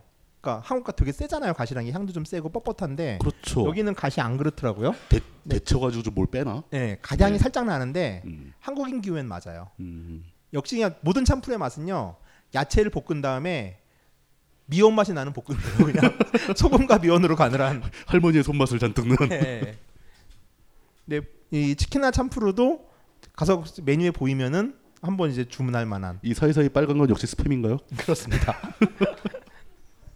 그다음에 요건 이제 소면 참프루라고 이제 소면 볶아한 거예요, 그냥. 이 작가 요리인데 얘는 술안주도 되고 끼니도 돼요. 그러니까 저는 좀 개인적으로 좋아하는데 원래 일본에서는 그 면을 안주로 술을 많이 먹거든요. 네, 맞아요. 예. 그리고 그 소면을 뽑아 뽑아 뭐 삶은 게 아니라 볶았다고요, 소면을. 아니 삶은 면을 볶은 거예요. 아, 삶은 면을 볶, 네. 볶았다. 그뭐 이렇게 고명 얹어 가지고 비벼 네. 먹는 건가 보죠? 역시 뭐 이렇게 미원에 볶은 미원과 소금을 넣고 볶은 맛이긴 한데 다행히 저 김가루가 되게 많이 중화시켜 줘 가지고서 뭐 먹을만 하더라고요. 뭐 모든 모든 요리에 MSG 아니면 스팸이야. 네. 약간 그래요. 되게 슬퍼요. 진짜 오키나와 요리는. 자, 그 다음에 이제 오키나와 스시. 아무래도 섬나라고 물고기들이 많이 날 텐데 그 스시 문화가 이렇게 일찌감치부터는 없었던 모양이에요.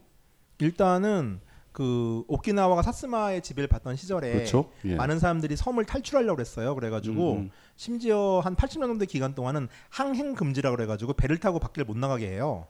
섬 주민이 이탈하니까 섬 섬- 주민 다 세금이잖아요. 섬마을 사람들한테 배를 못 타게 한다고요? 네. 그래가지고 어업을 못하게 한 거죠. 쉽게 말해가지고 어업도 못하게 한 거죠. 고기도 못 잡은 거예요, 그러면? 그래가지고 오키나와가 의외로 생선 요리가 발달을 크게 안 해요. 해초 요리가 발달한 가장 큰 이유가 뜯어 먹을 게 해초밖에 없었던 거예요. 이 그냥 사람들이. 해안에서 해초나 뜯어 먹어라 정말 이거네요. 끔찍한 거예요, 진짜. 진짜 끔찍한 얘기네요. 예. 웃으면서 하는데 정말 정말 끔찍한 얘기예요. 하여간에 여기는 맛있다고 이 집을 추천하는 거맛 들을 게 없어요. 가지 마시라는 얘기인데. 이, 그러니까 스시 같은 건 굉장히 나중에 도입된 그러니까 거겠네요. 일본의 직접집을 받으면서 도입된 그렇죠, 거죠. 그렇죠. 예. 예. 자 오키나와 스시가 맛없는 이유는 기본적으로 일단 오키나와는 밥에 간을 안 해요 스시에다. 그러니까 스시 문화가 따로 발달을 해요. 그러니까 이 사람들한테 스시는 일본 요리 남의 나라 요리인 거예요. 그래서 일본 사람들이 2차 대전 때 들어오면서 생선을 먹기 시작하면서 아, 생선살을 날로 먹으면서 오, 신기한 요리네 뭐 이런 정말 그런 기록이 있어요. 그러니까 일본 사람들이 오키 아 오키나와 사람들이 일본인들이 처음 들었을 때 가장 충격을 먹었던 게 첫 번째가 스시고 두 번째가 장례 문화에서 화장을 하는 거였대요. 아, 그러니까 오키나와는 매장 문화거든요. 근데 실제로 그런 표현이 있어요. 와 너무 끔찍해. 사람은 어떻게 죽었지만 굽지?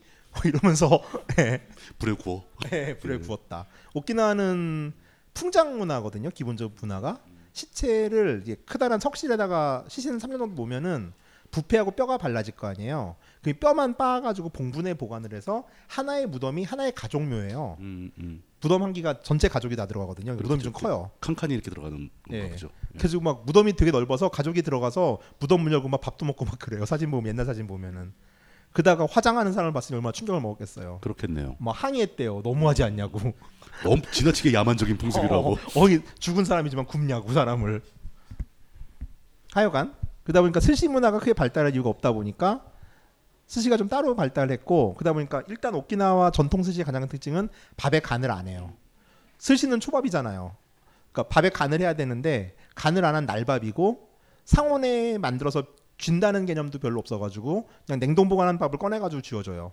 그러니까 밥이 좀 차가워요 날밥인데다가. 그리고 음. 안 생선 좋은데 안 좋은 방식인데요. 그리고 밥이 졸라 커요. 그거는 아마 오키나와 초밥 하나로 오키나와 초밥 하나로 우리나라 요즘 최근 초밥 4개는 만들 수 있을 거예요. 정말 밥이 커요. 주먹밥이네요, 주먹밥. 물론 저는 우리나라 초밥 요새 우리나라 유행인 요만한 밥이 있는 초밥 되게 싫어하긴 하는데 음, 예, 초밥은 밥인데 뭐 그래서 이런 이유로 오키나와 초밥이 크게 맛있진 않아요. 다신 오키나와 초밥의 가장 큰 장점은 우리가 먹을 수 없는 고명을 먹을 수 있죠. 그러니까 남방에서 잡히는 생선들이다 보니까 생선들이 우리가 흔히 초밥의 식재로 쓰지 않는 아이들을 좀 볼 수 있고 참치 초밥 같은 경우는 생참치가 잡히다 보니까 제가 냉동 참치로 붉은 살을 별로 좋아하지 않는데 붉은 살이 그렇게 맛있는지를 생참치를 먹으면서 처음 알았어요. 그러니까 참치 초밥이나 아니면은 성게 알 초밥 현지에서 나는 애들이 있거든요. 그런 식재들의 초밥을 찾아다니면은 그럼에도 불구하고 먹을만 하고요. 또 좀 비싼 데 가면은 요즘은 일본 본토의 체인 초밥들이 많이 생겨요. 대표적인 데 하마스시 같은 경우 일본 전국에 있는 체인 회전 초밥집인데 하마스시 같은 경우는 이제 일본식 초밥을 하죠. 가격도 싸고. 그러니까 이제 내 일반적인 local 이자카야 가서 초밥을 먹으면은 실망할 가능성이 좀 상당히 많아요. 그건 초밥 문화가 발전하지 않았다라고 하기보다는 아직 제대로 다 못 들어온 상황, 상황일 수도 있겠네요. 아 그리고 예. 오키나와 초밥은 겨자 넣어서 먹어요. 전통 초밥은. 와사비가 아니고 와사비가 없기 때문에 아. 와사비가 안 나잖아요 남방이어서 와사비가 없으니까. 그 본토랑 거리들 멀다 보니까 그러니까 트레디셔널한 오키나와 초밥이라고 하면은 겨자를 발라서 먹는 게 표준형이에요. 그러니까 와사비도 그리고 이제 일본 가면 늘 생와사비가 먹을 것 같지만 오키나와는 정말 와사비가 귀해가지고 우리나라 그 이제 마트에서 파는 그런 와사비 줘요. 밀가루 많이 포함된 와사비 가루 분말 개가지고 만든. 가루 와사비. 네. 예. 자 그다음에 그럼에도 불구하고 오키나와 시 중에 하나 좀 추천할 만한 게 오키나와 반도에서 동쪽으로 580km 정도를 가면은 미나미 다이토라는 섬이 있어요. 이게 오키나와 아, 일본의 최동단에 있는 섬 중에 하나인데 여기가 좀 재밌는 섬의 역사를 가진 게 무인도였는데 메이지 시대 때 사탕수수 그 플랜테이션을 만들려고 도쿄 외곽에 있는 섬 사람들을 강제 이주를 시켜요. 한 천, 천 명인가 천이백 명 정도를 강제 이주 시키는데 이 에, 메이지 유신 직후 그러니까 그 당시가 에도 도쿄에서는 처음으로 초밥 문화가 생기던 시절이었어요. 근데 그때는 그러니까 처음 초밥이 아니라 대중적인 초밥들이 생기던 시절이었는데 그때 초밥은 즉게스시라고 그래가지고 생선을 간장에 절여가지고서 절임 상태 생선을 장기 냉장고가 없으니까 그렇게 보존을 한 다음에 이 절인 생선을 밥에 얹어가지고 만드는 초밥이 유행하던 시대였는데 이 초밥을 만들던 사람들 그걸 먹던 사람들이 미나미다이토에 가가지고서 150년을 썩더니 그냥 여기만 이 전, 전- 초밥의 전통이 남아 있는 거예요. 일본 본토에서도 없었는데. 본토에는 없어졌는데 신선한 생선을 가지고서 그냥 그 화로가 아닌 숙회 가지고서 이제 만드는 지금의 초밥이 생겼는데 참 특이하네요. 이런 직계 예. 초밥이 남아 있는 일본의 유일한 지역이 미나미다이토 지역이에요. 미나미다이토 섬이라는 지역이에요. 오키나와에. 그리고 오키나와 나하시에 가면은 이런 미나미다이토 초밥을 하는 두 개의 이자카야가 있어요. 그래서 일본 사람들 미식가들은 여기 와서 이제 그걸 먹죠. 그 나하공항에서도 미나미다이토 스시를 팔아요. 벤토로. 그러니까 그 일본 본토에 있는 미식가들이 그 초밥의 원조를 찾아오는 거예요. 그렇죠. 그게 이 자기들이 초밥, 그게 잃어버린. 이거예요. 예. 그러니까 이거는 지금 참치로도 하는데 이건 도미 그 도미사를 절여서 왼쪽에 있는 세 예. 개는 도미사를 직해 가지고서 만든 그러네요. 스시고요. 예. 오른쪽에 있는 두 개는 참치예요. 그러네요. 근데 어 우선 고명은 좀 우리가 생각하는 기준으로 좀 얇아요. 얇은 편이고 밥도 크긴 한데 요 직계한 생선, 그러니까 전통적으로 직계한 생선 특유의 맛이 또 있어요. 그래가지고 전 되게 제 입에 맞았거든요. 그리고 이건 의미도 좀 있는 음식을 생각해가지고서 추천을 좀 해놨죠. 저렇게 만들면은 좀 단맛이 강해질 것 같은데요. 아주 달아요. 예. 굉장히 달죠. 예. 예. 그러니까 밥에 별다른 뭐안 넣더라도 예. 워낙 고명 자체가 달아져 달아져 버리니까 예. 전체 맛이 좋다. 그리고 여기는 이제 그 특정 어떤 책에 보면 키사쿠라고 있어요 이자카야가 거기가 미나미다이토 스시 전문으로 하는 집이고 그 오키나와 나하공항 국제선 청사에 가면은 다이토 스시라고 해서 파는 벤또가 있는데 일본 사람들을 엄청나게 그 미친 듯이 먹어요. 그래가지고 11시에 스시가 들어오고 12시면 그냥 sold out이에요. 그럼 어떤 스시인데요? 이런 이런 게 아 이거 이거 다이토 스시도 이거요. 아, 미나미 다이토. 그걸 일본 스시니까. 본토 사람들이 좋아한다는 거죠. 그러니까 본토 사람들이 이제 미식 잡지도 보고 그러니까 이게 무슨 초밥인지 아니까 미친 듯이 먹고 저도 사실 몰랐어요. 그래가지고 이걸 뭐 인기가 있어서 먹었는데 어, 뭐지 이게 이러면서 찾아보니까 그런 얘기가 있더라고요. 그래가지고 이제 소개해. 그래서 이제 이초밥을 전문하는 데는 있을까 하고 또 찾아봤더니 나하에 두 개가 있더라고요. 그래서 두 군데 먹어보고 하나를 추천했어요. 도대체 저런 거를 어, 떻게 발굴을 했냐라고 물어보려고 했더니 네. 미리 실토를 하시는군요. 네. 네. 어 진짜 그 우리나라 사람들 일반인들의 입맛에 맞을까요? 음, 저는 괜찮다고 생각합니다. 그 짜고 달고 이런 맛이겠죠. 근데 이렇게 막 미친 듯이 그러진 않아요. 아주 로컬스럽게 짜진 않고 몇 명 그 초반에 막 다니던 분들은 몇 명 가서 후기 저한테 보내줬는데 어 괜찮더라고요. 나쁘진 않았어요. 자 그리고 이제 물론 애도식 스시를 하는 비싼데 가면 이제 이런 도쿄식 스시도 먹을 수 있죠. 그렇죠. 예. 네. 이거는 최근에 전달된 예, 방식이겠죠. 그러니까 여기는 이제 그 찌끼지 산다, 산다이메라고 일본의 본 도쿄의 본사를 가진 체인점이 있어요. 그 특정 책에는 찌끼지 3대목이라고 이제 한글로 써놨는데 그 집 같은 경우 이제 자기 책을 자꾸 특정 책이라고 어, 일본 일본 완전히 도쿄식 스시예요. 그러니까 이것도 먹을만. 예, 전 이게 더 맛있죠. 사실 우리 입맛엔 저게 더 맛있어요. 현대적인 스시니까 이게. 예. 예. 그리고 성게 같은 경우 는 일본 오키나와에서 직접 나거든요. 8월에 성게철인데 이때 가면 정말 오 끝내주는 성게를 먹을 수 있어요. 그냥 제주서 파는 성게는 성게가 아니에요. 뭐 사이즈가 큰가요? 예. 사이즈도 크고 향도 강하고. 그리고 일단 모양 관리가 되게 잘 돼요. 아, 예. 예. 그게 좀 우리가 그게 부족하잖아요. 우리나라는 그게 딱 부서져 버리고 예, 예. 이게 잘안 되죠. 자, 그러니까 오키나에서 맛볼 수 있는 고명을 즐기는 것들. 미나미다이토 스시는 한번 먹어볼 만하다. 그리고 이제 바다포도 스시라고 이제 좀 이따 나올 텐데 바다포도라는 해초가 있거든요. 그런 거 가지고 군함말이 한 진짜 오키나와 특색의 스시들이 있어요. 그러니까 그런 거 위주로 즐기시는 게 오키나와에서 스시를 좀 잘 즐길 수 있는 방법이에요. 그냥 저 일반적인 가게 가서 스팸 올린 스시 달라고 그러죠 뭐. 어, 스팸 스시 있어요, 진짜. 스팸 올려서 이렇게 김으로 이렇게 말아놓은 거 있는데 그 맛있, 맛있어요. 맛있잖아요, 그거. 예. 어 오니기리에서 그 주먹밥에서 예. 스팸이랑 계란 부침을 넣고 만든 오니기리가 있거든요. 근데 스팸하고 계란 부침은 정말 궁합은 맞아요. 그러니까 맛은 있어요, 저도. 자, 그다음에 이제 아구라고 오키나와 돼지고기예요. 오키나와도 제주도하고 똑같이 소고기 문화가 아니라 돼지고기 문화예요. 본섬은. 그게 그걸 그 서- 아구라고 그래요. 그 섬의 특징인가요? 그게? 섬에서 면적이 크게 안 나오면 소를 기르기 힘들고 오히려 돼지고기를 돼지를 기르기가 쉬워서 그런 그런 그 사육이 훨씬 쉽다는 얘기는 들었어요. 그러니까요. 예. 그- 그래서 우리나라 제주도에도 소보다는 돼지가 훨씬 많이 들어갔고 그렇죠. 많이 길렀고 제주도 돼지가 좀 특화된 예. 뭐 이런 맛이 그러니까 있는 거죠. 오키나와 돼지는 아구라고 그러는데 제주도 돼지와 거의 똑같아요. 햄플 그 서양 돼지에 비해서 훨씬 사이즈도 작고 몸무게도 90에서 100kg. 혹시 오키나와도 그 똥을 먹여 기르나요? 어 맞아요. 화장실을 같이 해요. 그래서 또 그거 가지고 연관성 찾는 사람이 있어요. 또 삼별초가 제주도에서 오키나와 가서 돼지 정도로 원하는 아 이제 그런 거 좀 그만했으면 좋겠네요. 예. 예. 그 어찌됐건 미군이 들어오기 전까지 오키나와에서 고급 요리는 돼지고기였고 오키나와 사람이 먹는 유일한 육류였어요. 제주도 그리고 지하고 그 어떤 그 종간 유사성 같은 거 좀 따져보면 재밌겠네요. 거의 비슷하대요. 예. 그러니까 제주도 돼지가 최대 110kg까지 자라고 예, 조그맣 오키나와가 좀 더 작아서 95kg 정도까지 음. 자란다더라고요. 어쩌면 오키나와가 더 더 재래종일 수도 있죠. 먼저 있던 걸 수도 있죠. 그리고 과거에 미군이 들어오기 전까지 오키나와 사람은 돼지고기를 수육으로만 먹었어요. 그러니까 아까도 말씀드렸지만 음, 음, 찜과 음. 데침의 요리가 발달하지 않았기 때문에 수육으로만 먹었고 지금은 이제 어차피 뭐 샤브샤브도 수육이죠. 지금 이제 고급 샤브샤브의 식재로 많이 쓰고 있는데 저도 처음에 무슨 돼지고기로 샤브샤브를 먹으라고 생각했는데 놀라울 정도로 담백해요. 그냥 물뚝심송님 아실 텐데 제가 고기에 대해서 되게 까다롭잖아요. 고기를 안 먹으니까. 고기를 안 먹으니까 네. 고기를 굉장히 민감하게 보거든요. 예, 제 전저 고기 냄새 나면 못 먹거든요. 음. 뭐 어떤 것도 못 먹는데 뭐 돼지고기가 아닌 것 같아요. 그러니까 제주도 돼지보다 저는 더 괜찮았어요. 음, 그러니까 샤브샤브로 돼지고기를 먹는다는 게 일단 상상이 안 됐고, 일단 거부감이 좀 있죠. 예. 예. 근데 좀 깜짝 놀랄 맛이었어요. 제주도 그 흑돼지 고기도 이렇게 얇게 썰어 샤브샤브 하면 맛이 비슷하지 않을까요? 저도 한번 해보고 싶어요. 예. 그러니까 예. 우리나라에서 그렇게 하는 데가 없기 때문에 못 먹어본 거죠. 예, 그렇죠. 그래서 이런 식으로 샤브샤브도 먹을 수 있고 오키나와에서 돼지고기 소비한 방법은 가장 대표적인 거는 그 오키나와 현재 요리에 가까운 건 샤브샤브고요.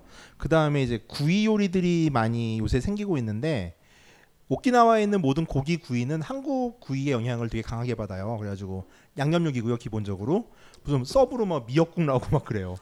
어 진짜로. 그리고 사이드 메뉴에 나무루 해가지고 나물도 있고요. 어, 왜- 왠지 낯이 낯익은 상이 차려지겠는데? 어, 그 공깃밥에 미역국은 요즘 오키나와가 유독 그런지 모르겠는데 거의 고기구이 상차림의 디폴트는 미역국이에요.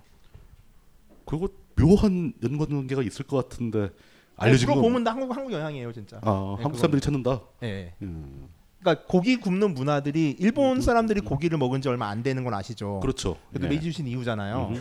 그러다 보니까 이 굽는 문화 같은 경우는 한국 영향을 좀 강하게 받는 것 같긴 하더라고요. 그렇겠죠 아무래도. 예. 요즘은 그러니까 옛날에는 가루비랑 기무치랑 비빔밥만 이제 카나카나로 표기 카타카나로 표기를 했는데 요즘은 나물 야채 요리가 나무루라고 하는 게 거의 표준 표기법이 됐어요. 나무로. 예, 예. 나무루. 이거는 이제 그 오키나와 돼지고기 7종 세트인데 저는 고기를 그리 즐기지 않아서 살코기밖에 못 먹는데 무슨 돼지 자궁까지 나와가지고서 마녀가 다 먹었죠. 하지만 마녀는 글자를 몰라요. 그래서 먹인 다음에 이거 자궁이야 이러고 나는 글자를 보고서 식겁한 다음에 안 먹고 아, 이- 여러분 이렇게 하시면 안 됩니다. 뭐 고기 이렇게. 굽는 건 똑같네요 우리랑. 예. 예. 자, 그다음에 이제 이시가키 소고기라는 게 있어요. 오키나와 본섬은 돼지고기고요. 오키나와 밑에 미야코랑 이시가키는 소고기 문화예요. 근데 소고기 문화라고 할 수는 없는 게 전통적으로 소고기를 먹진 않았어요, 이 사람들은. 이시가키 소고기가 뜨게 된 거는 2000년에 G8 정상회담을 오키나와에서 해요. 그래서 이때 이시가키 소고기로 만든 스테이크가 나오는데 이게 정상회담에서 호평을 받은 거예요. 그러면서 일본 각지 먹방들이 과연 지저 세계 정상에 입을 녹인 그 소고기의 정체는 이러고서 이제 캠을 들고 갔죠. 그래서 먹방이 쫙 뜨면서 전국적 지명도를 갖게 됐어요. 근데, 근데 소, 소가 많이 있나요? 어 그래서 물어봤어요. 예, 예. 소는 여긴 그때 원래 소가 있었던 건 아니고 예, 예. 3, 40년 전쯤에 본토에서 소 사육을 하는 사람들이 예. 그 일본 본토에 있는 흑우종을 이제 음, 음, 가져와 가지고서 검은 소를 가져와 사육을 했는데 예. 그 이시가키 사람들이나 오키나 사람들 은 잘 안 먹었대요. 그래가지고 그냥 이제 그냥 여행객들한테나 먹이고 뭐 이런 정도로 그냥 지명도가 없었던 애들인데 갑자기 GA 서밋을 하면서 그냥 떠버린 거예요 소고기가. 이거는 그, 그 이시가키 섬 쪽에 누가 어떤 작업 마케팅 작업 들어 했겠죠. 어, 그러니까 마케팅 작업 들어간 거 아니겠어요? 그건 정부 쪽에서 작업을 했겠죠. 정부에서? 예. 근데 어찌됐건 맛이 있었으니까. 음. 그 일본은 우리나라도 뭐 한평소 뭐 횡성소 이렇게 있잖아요. 일본은 소고기 브랜드가 각 지, 지방자치단체별로 각자 브랜드가 있어가지고 140개 정도 브랜드가 있고요. 매년 그걸 랭킹을 매겨요. 또 일본 사람 랭킹 좋아하잖아요. 근데 14년도 랭킹에서 이시자키 소고기, 이시가키 소고기 같은 경우가 몇 등이야? 잠깐만 이거 원고를 봐야 돼. 나도 이게 어, 5위를 해요. 그리고 그140 유명한 140개 중에서 5등. 예, 그리고 마스자카소랑 고베규가 8위와 11위를 해요. 그러면서 요새 같은 고베규 하면 엄청나게 유명하잖아요. 근데 이제 물론 그 랭킹 순위는 가성비도 포함이 된 거긴 한데 거의 고베규를 이겼다는 게 또 뉴스가 되면서 지금은 거의 미친 듯이 이제 소비가 되고 있고 이시가키 본섬을 가서 좀 싼 데 가면은 한국보다 싸게 그 소고기를 먹을 수 있어요.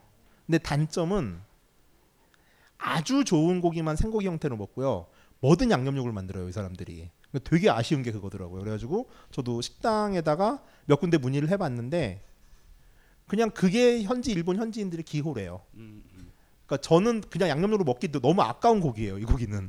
근데 그렇게 먹고 나무루 나무루 이종과 미역국, 미역국을 해가지고서 미역국. 세트로 판매를 하더라고요.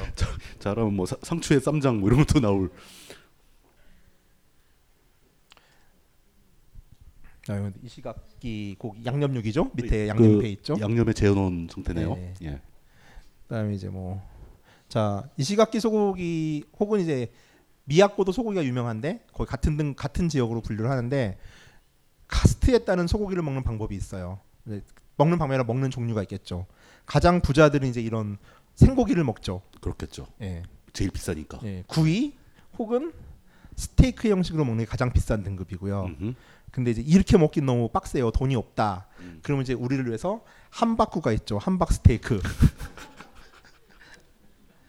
그다음에 이제 그 이시가키 소고기의 천민은 무엇이냐? 그러면 이제 햄버거. 아 갈아서 패티로 갈아서 네, 패티로. 갈아가지고. 예. 예. 근데 어찌 됐건 이시가키 커리 소고기 커리 라이스. 그럼 소고기 정말 요만한 거 세 개 들어가거든요. 음. 그거 가지고 또 비싸요, 되게. 그러니까 뭐 소고기가 원체 비싸기도 하고 그러다 보니까. 근데 정말 뭐 형편이 좀 안 되거나 특히 이시가키 소고기 구이집 중에 인기 있는 데는 한 달 정도 예약이 밀려 있어요. 그러니까. 가기도 되게 힘들어요. 그러네요. 네. 저 같은 경우 처음에 취재할 때 이시가키에서 되게 유명한 정말 소고기 집이 있었는데 그거를 한 40일 전에 예약을 했는데 9시 이후 혹은 오전 오후 5시 아주 일찍 오거나 늦게 오라고 하더라고요. 예약 꽉 찼다고. 그래가지고 4시 40분에 가가지고서 인사하고 먹었어요. 음. 한 시간 안에 먹겠다고 그래가지고 그래가지고 이제 그 미역국과 나무를 함께 먹었죠. 자 그다음에 이것도 이제 오키나와에서 먹을 만한 거 중에 모즈쿠라고 해초예요. 해초. 아, 실말이라고 하는 애인데 우리는 실말 안 먹잖아요. 그렇죠. 예, 여기는 예. 실말을 먹어요. 음. 그러니까 이제 그 슬픈 역사의 산물이고 음. 오키나와를 가장 대표하는 해초 요리예요. 사실 이런 해초는 그냥 거의 대부분이 섬유질만 있는 걸 텐데. 예, 그렇죠. 예. 여기다 그냥 이제 폰즈 넣고 간장 새콤달콤하게 해가지고서 해서 이제 새콤하고 시원한 맛이에요. 근데 그냥 일반적으로 그 참푸를 시키면은 참푸르에 속한 반찬 중에 거의 대부분이 모즈크가 들어가고 아, 우리 입맛에 아주 아주 맞아요. 어 그래요? 새콤하니까. 어, 아니 새콤한 해초 질감- 초무침이 입에 안 맞을 리가 없잖아요. 질감은 어떤데요? 끈적끈적하죠. 뭐. 실말이니까. 어, 근데 그- 불쾌하진 끈적끈적한데, 않아요. 예, 새콤달콤하면 먹을만 하죠. 예. 예. 자 그다음에 이제 우미부도 바다포도라고 하는 해초입니다. 이거 무슨 생선의 알처럼 생겼는데. 예, 여기 해초예요. 그리고 저 예. 동그란 게 알이 아니라 줄기래요. 저게. 그렇겠죠. 예. 예. 그냥 되게 바다 포도라고 해가지고서 뭐 향기가 날 것 같은데 질감은 좋아요. 톡톡톡톡 터지는 맛인데 질감이 나고 맛은 이제 거기서 짠물이 나오죠. 해초 해초물이 나오죠. 그냥 짠 거네요. 예, 그렇죠. 예. 근데 이게 오키나와서는 뭐 또 뭐 알긴 산이니 뭐니 해가지고 이제 또 식품 파는 사람들이 광고도 하고 그래서 건강 해초의 대명사처럼 요새는 좀 많이 인식이 되고 있고 오키나와서만 대량 양식을 하기 때문에 특산품처럼 취급이 많이 돼요. 아, 저걸 양식까지 합니까? 예, 음. 요즘은 거의 양식밖에 못 봐요. 그렇겠죠. 예. 그 저거를 이 작가에 가면은 조만큼 한 접시를 준 다음에 500엔 정도 받거든요. 어이구야. 5천 원이죠. 만만치 않네요. 음. 근데 좋은 데 가서 되게 질 좋은 우미부도 먹으면은 되게 청량해요. 음. 근데 좀 안 좋은 데 가서 먹으면은 그냥 짜기 맛 하고 여기 딸꾹질 나오지. 자, 그래서 이걸 가지고 이제 요리를 좀 개량을 했겠죠. 오키나와 사람들은 가장 대표적인 게 바다포도 돈불이에요. 돈부리다 돈부리. 예. 근데 밥이 하나도 없는 거예요? 밑에 밥이 있죠. 아, 밑에 깔려 있고. 예, 폰즈를 바른 밥이 있고 음. 우미부도가 있고 요거는 말을 한 거고요. 마. 어, 예. 요 연어알이고요. 성게알이에요. 맛있겠네요. 예. 굉장히 맛있겠네요. 한 15,000원쯤 합니다. 만만치 않네. 어, 그래도 먹을 만 하죠. 예. 이 정도면. 여기도 이제 우미부도 돈부리 같은 경우도 아, 바다포도 돈부리 같은 경우도 여기 저기서 거의 모든 식당에서 하는데 저 집이 저걸 만든 원조 집이에요. 지금은 가면 타이완 사람들밖에 없긴 한데 타이완 사람밖에 없고 저녁이 되면 일본 사람들이 들어와요. 이 작가로 변하기 때문에. 근데 저- 이 집이 원조라면. 이 집이 이걸 그 개발한 지가. 몇 년쯤 되는 건데요. 80년대 중반이래요. 그럼 뭐 한 30년? 네, 그렇죠. 30년 전에 만들었다. 그 전에는 이걸 안 먹은 겁니까? 아니면 아, 그 전에 이걸 먹었는데 형태로 만든 돈부리를 거는, 만든 예. 게그 집이다. 예. 어, 괜찮은 아이디어 같습니다. 이건 이건 예. 좀 맛있게 보이네요. 저거를 넣은 군 한 마리 같은 게 있어요. 그러니까 이제 밥에다 김 말아 가지고서 위에다 우미부도 얹은 거죠. 그런 거 같은 경우도 오키나와 특산 스시기도 하고 오키나와 특산 식재기도 하고 저 아는 사람 이걸 가져오다가 공항에서 걸렸어요. 걸리면 어떻게 합니까? 압수당합니까? 그렇대요. 벌금은 모르겠어. 압수만 하겠죠. 저 무슨 벌금 을 얼마 한다고 저게. 그 다음에 이제 타코라이스. 한국에 부대찌개가 있다면 오키나와엔 타코라이스가 있죠. 그러니까 군부대 음식이에요. 타코가 들어가요? 어, 네, 그쵸. 이제 밥이 있고 밥 네. 위에 이제 그 민스라 그러죠. 짜게 볶은 고기가 얹어지고 아, 아. 그 위에 양상치나 혹은 양배추가 얹어지고 음. 그다음에 그 위에 토마토가 얹어지는 형식이에요. 그좀 고급 버전은 치즈를 넣어주기도 해요. 음. 그러니까 무슨 맛이냐면은 담백한 밥에 짠 고기가 있으면 그럭저럭 먹을만 하잖아요. 그렇죠. 거기에다가 양상치가 아삭아삭 씹히고 거기에 담백한 치즈가 붙어서 음식 궁합이 크게 나쁘진 않아요. 그러니까 이건 뭔가 그 어떤 그 서양 요리를 흉내내는 듯한 느낌인데. 그러니까 서양 요리의 식재를 가지고 돈부리를 만든 거죠. 일본 그럼 사람들이, 그런. 오키나와 예, 사람들이. 예. 역시 이것도 82년도에 킨조라고 하는 미군 부대가 되게 많은 거기는 정말 미군 부대 있는 활락가예요. 저도 원조집 간다고 갔는데 무서웠어요. 밤에 갔는데 어 거기는 거 이렇게 때릴 것 같은 분위기더라고요. 근데 거기서 원조집 갔는데 맛 없었어요. 원조집은 맛 없었고 이제 이것도 개량이 될 거 아니에요. 타코라이스도 어디나 가나 먹을 수 있어요. 어떤 식당 가 타코라이스 안 파는 집은 하나도 없는데 요런 집 같은 경우는 음. 이제 아보카도 넣고 그렇죠. 일단 아보카도가 만들어주는 그 기름진 맛이 있잖아요. 음흠. 거기다가 꽤 좋은 치즈를 넣고 음. 고기도 괜찮더라고요. 근데 상치였는데 요거는 궁합이 되게 잘 맞았어요. 저- 근데 타코라이스는 예, 고기를 갈아서 볶은 건가요? 예, mince, 예, 예, 예. 민치라고 그러죠 저거. 그래가지고 타코라이스는 거의 맛이 극에서 극이에요. 맛있는 먹을만 하고요. 맛없는 데서 먹으면 집어 던질 수도 있어요. 일단 그 짠맛의 조절이 잘 안 돼요 저 음식이. 그러니까 고기가 어떻게 볶였냐에 따라 가지고 맛이 너무 달라져가지고. 근데 아보카도 맞추- 있는 건 예. 괜찮았어요 진짜. 균형 맞추기가 힘들다. 예. 예, 그런 얘기네요. 그리고 너무 너무 저렴한 요리죠. 그리고 그러니까 어디 가서나 먹을 수 있는. 그러니까 미국식 패스트푸드예요. 보면은 미군 부대 문화긴 해도 부대찌개가 낫다는 생각을 한국인이라 그런지 모르겠으나 그 뭐 음식의 우열을 따질 수는 없죠. 그렇죠. 예. 일본 본토 사람들 같은 경우는 스테이크도 오키나와 요리로 분류를 해요. 그러니까 스테이크 문화가 있던 데가 아니잖아요. 본토만 하더라도 그렇죠. 그러다 없었던 보니까 거니까. 예. 한국 사람들은 오키나와에서 스테이크 먹는 이유는 그냥 고기가 좋아서 먹는 것 같고요. 예. 일본 사람들은 되게 특별한 의미를 두면서 그 일본 분들은 좀 그렇게 의미 두잖아요. 무슨 요리 먹으면서 막 국수도 막 경건하게 먹고 그러잖아요. 그 사람들은. 스테이크의 원조를 찾아서 먹는 건. 어, 그래서 오키나와 전통 예. 요리로 분류를 해요. 스테이크를. 그러니까 접근 방법이 조금 달라요. 그러니까 미군에서 미군의 문화가 흘러나와 가지고 오키나와를 통해서 본토로 갔다면은 본토 입장에서 보기에는 오키나와가 원조가 될 수 있는 거겠죠. 그렇죠. 예. 그러기도 하고 미군이 만들어 오키나와에 만 뿌려놓은 미군 요리 중에서 가장 고급이 또 스테이크죠. 뭐 그렇겠죠. 예, 뭐. 타코라이스가 가장 낮은 요리라면은. 자 하나만 더 할게요. 얘는 젠자이라고 하는 겁니다. 일본 본토에서는 젠자이는 단팥죽이죠. 뜨거운 단팥죽인데 예, 그렇죠. 오키나와에서는 빙수예요. 그리고 오키나와는 또 팥이 없어가지고 이제 팥 고명 대신 팥처럼 고명을 만 팥을 만 단팥을 만드는데 완두콩이나 콩으로 만들어요. 이거는 좀 약간 예측이 되려고 그래요. 그러니까 뭐가? 일본 본토에서 팥죽을 먹던 사람이 오키나와로 왔는데 졸라 더워. 팥죽을 먹기 너무 더운 거야. 팥도 없어. 그래가지고 막 비슷한 콩을 갖다 놓고 얼음에 넣- 끼워서 끼얹어서. 음, 그렇죠. 그 그랬을 가설이. 맞겠죠? 사실 저게 가능하려면 우선 냉장고가 있어야 되는데 그러니까요. 예. 예. 어찌됐건 오키나와를 대표하는 디저트가 되었어요. 근데 정말 형식이 다양한 게 저거는 지금 콩가루를 넣은 거고요. 근데 뭐 요즘 같은 경우 이제 타이완 스타일을 따라와 가지고서 그막 망고 간뜩 넣어 가지고서 만드는 망고 그다음에 패션 프루츠, 파인애플 이런 거 가득 얹어 가지고 먹는 타이완 빙수식이 있고 전통식은 이렇게 작은 옹기에다가 이건 콩이거든요. 팥도 아니고 그래가지고 이콩 가지고 이렇게 만들어 온 것도 있는데 콩은 그냥 그런데 완두콩이 완두콩이 팥 계열이잖아요. 그거 아세요? 완두콩 콩 아니에요. 팥이에요 그거. 음흠. 네. 음. 그러다 보니까 바삭바삭 부서지는 느낌들, 완두콩 특유의 질감들이 꽤 어울려요. 어 그래요? 예. 음. 일단 가격도 무척 싸고요. 이 젠자이만 파는 전문점이 있어요. 음. 그 오키나와 가셔서 이것도 한번 좀 드셔볼 만한 요리고 5시간 끝내서 6시까지 음. 2분 남았는데 그러네요. 예. 그리고 음, 음식 더 준비한 거 없어요? 없어요. 어, 다 하신 거예요 이제? 네. 미천 떨어졌어요?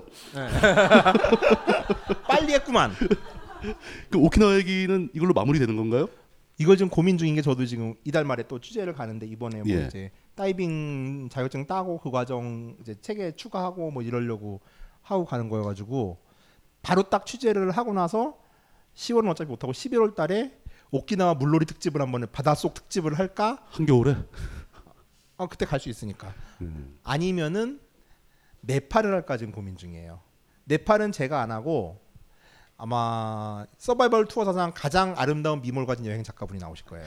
여, 여성분만 나오시면 항상 저 얘기를 하는데 그때는 정말 추임새였고요. 지금까지는 아, 이번에 진짜예요. 다음번에 또 무슨 소리를 하려고? 아니 아니 저 저 저 저 전직 아나운서 출신. 어 그럼 아직 확정되진 않았다. 예. 오키나와 그거는 3편인가 네팔, 그건- 네팔인가? 네, 트윗에서 트윗에서 이제 무엇을 지지하시냐에 따라서 음. 바꿀 수 있는. 뭐 설마 제가 더 보고 싶진 않으시겠죠. 뭐 그 다음 얘기까지는 이제, 이제 지금 할 필요는 없고 네. 예. 어 어떻게 될지 모르겠습니다. 그 확실한 예고편도 못 드리는 저희를 그러니까 지금 오키나와로 도망간다는 얘기잖아요. 네, 다음 그쵸, 달부터. 그쵸. 예. 난 지금 오키나와 간사에도 재판 일정 잡히면 어떡하나 고민 중이에요 지금. 어, 그저 제가 그 사법부에 의뢰를 해서 잡아올 수 있도록 재판 받는 김에 와서 서바이벌 투어 한번 하고 뭐 그런 것도 좋잖아요. 아 슬퍼요 비행기표 때문에 안 돼. 아니 변, 변 변호사가 연기해 주겠죠 뭐. 오케이. 예. 그렇습니다. 그러니까 정확한 예고편도 못 드리는 상황에서 오키나와 이야기는 일단락은 짓도록 하겠습니다. 만약 하게 되면은 예. 이제 물놀이와 쇼핑 정도 하겠죠. 예. 오키나와에 쇼핑할 거리가 있나요?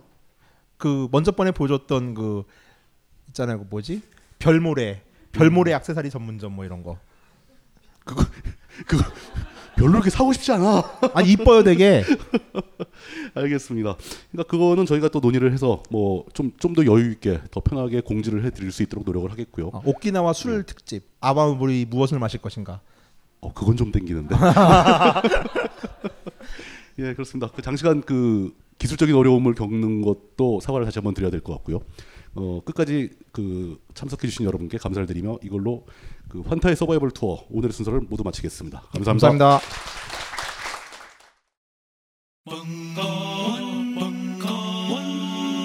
벙커원 라디오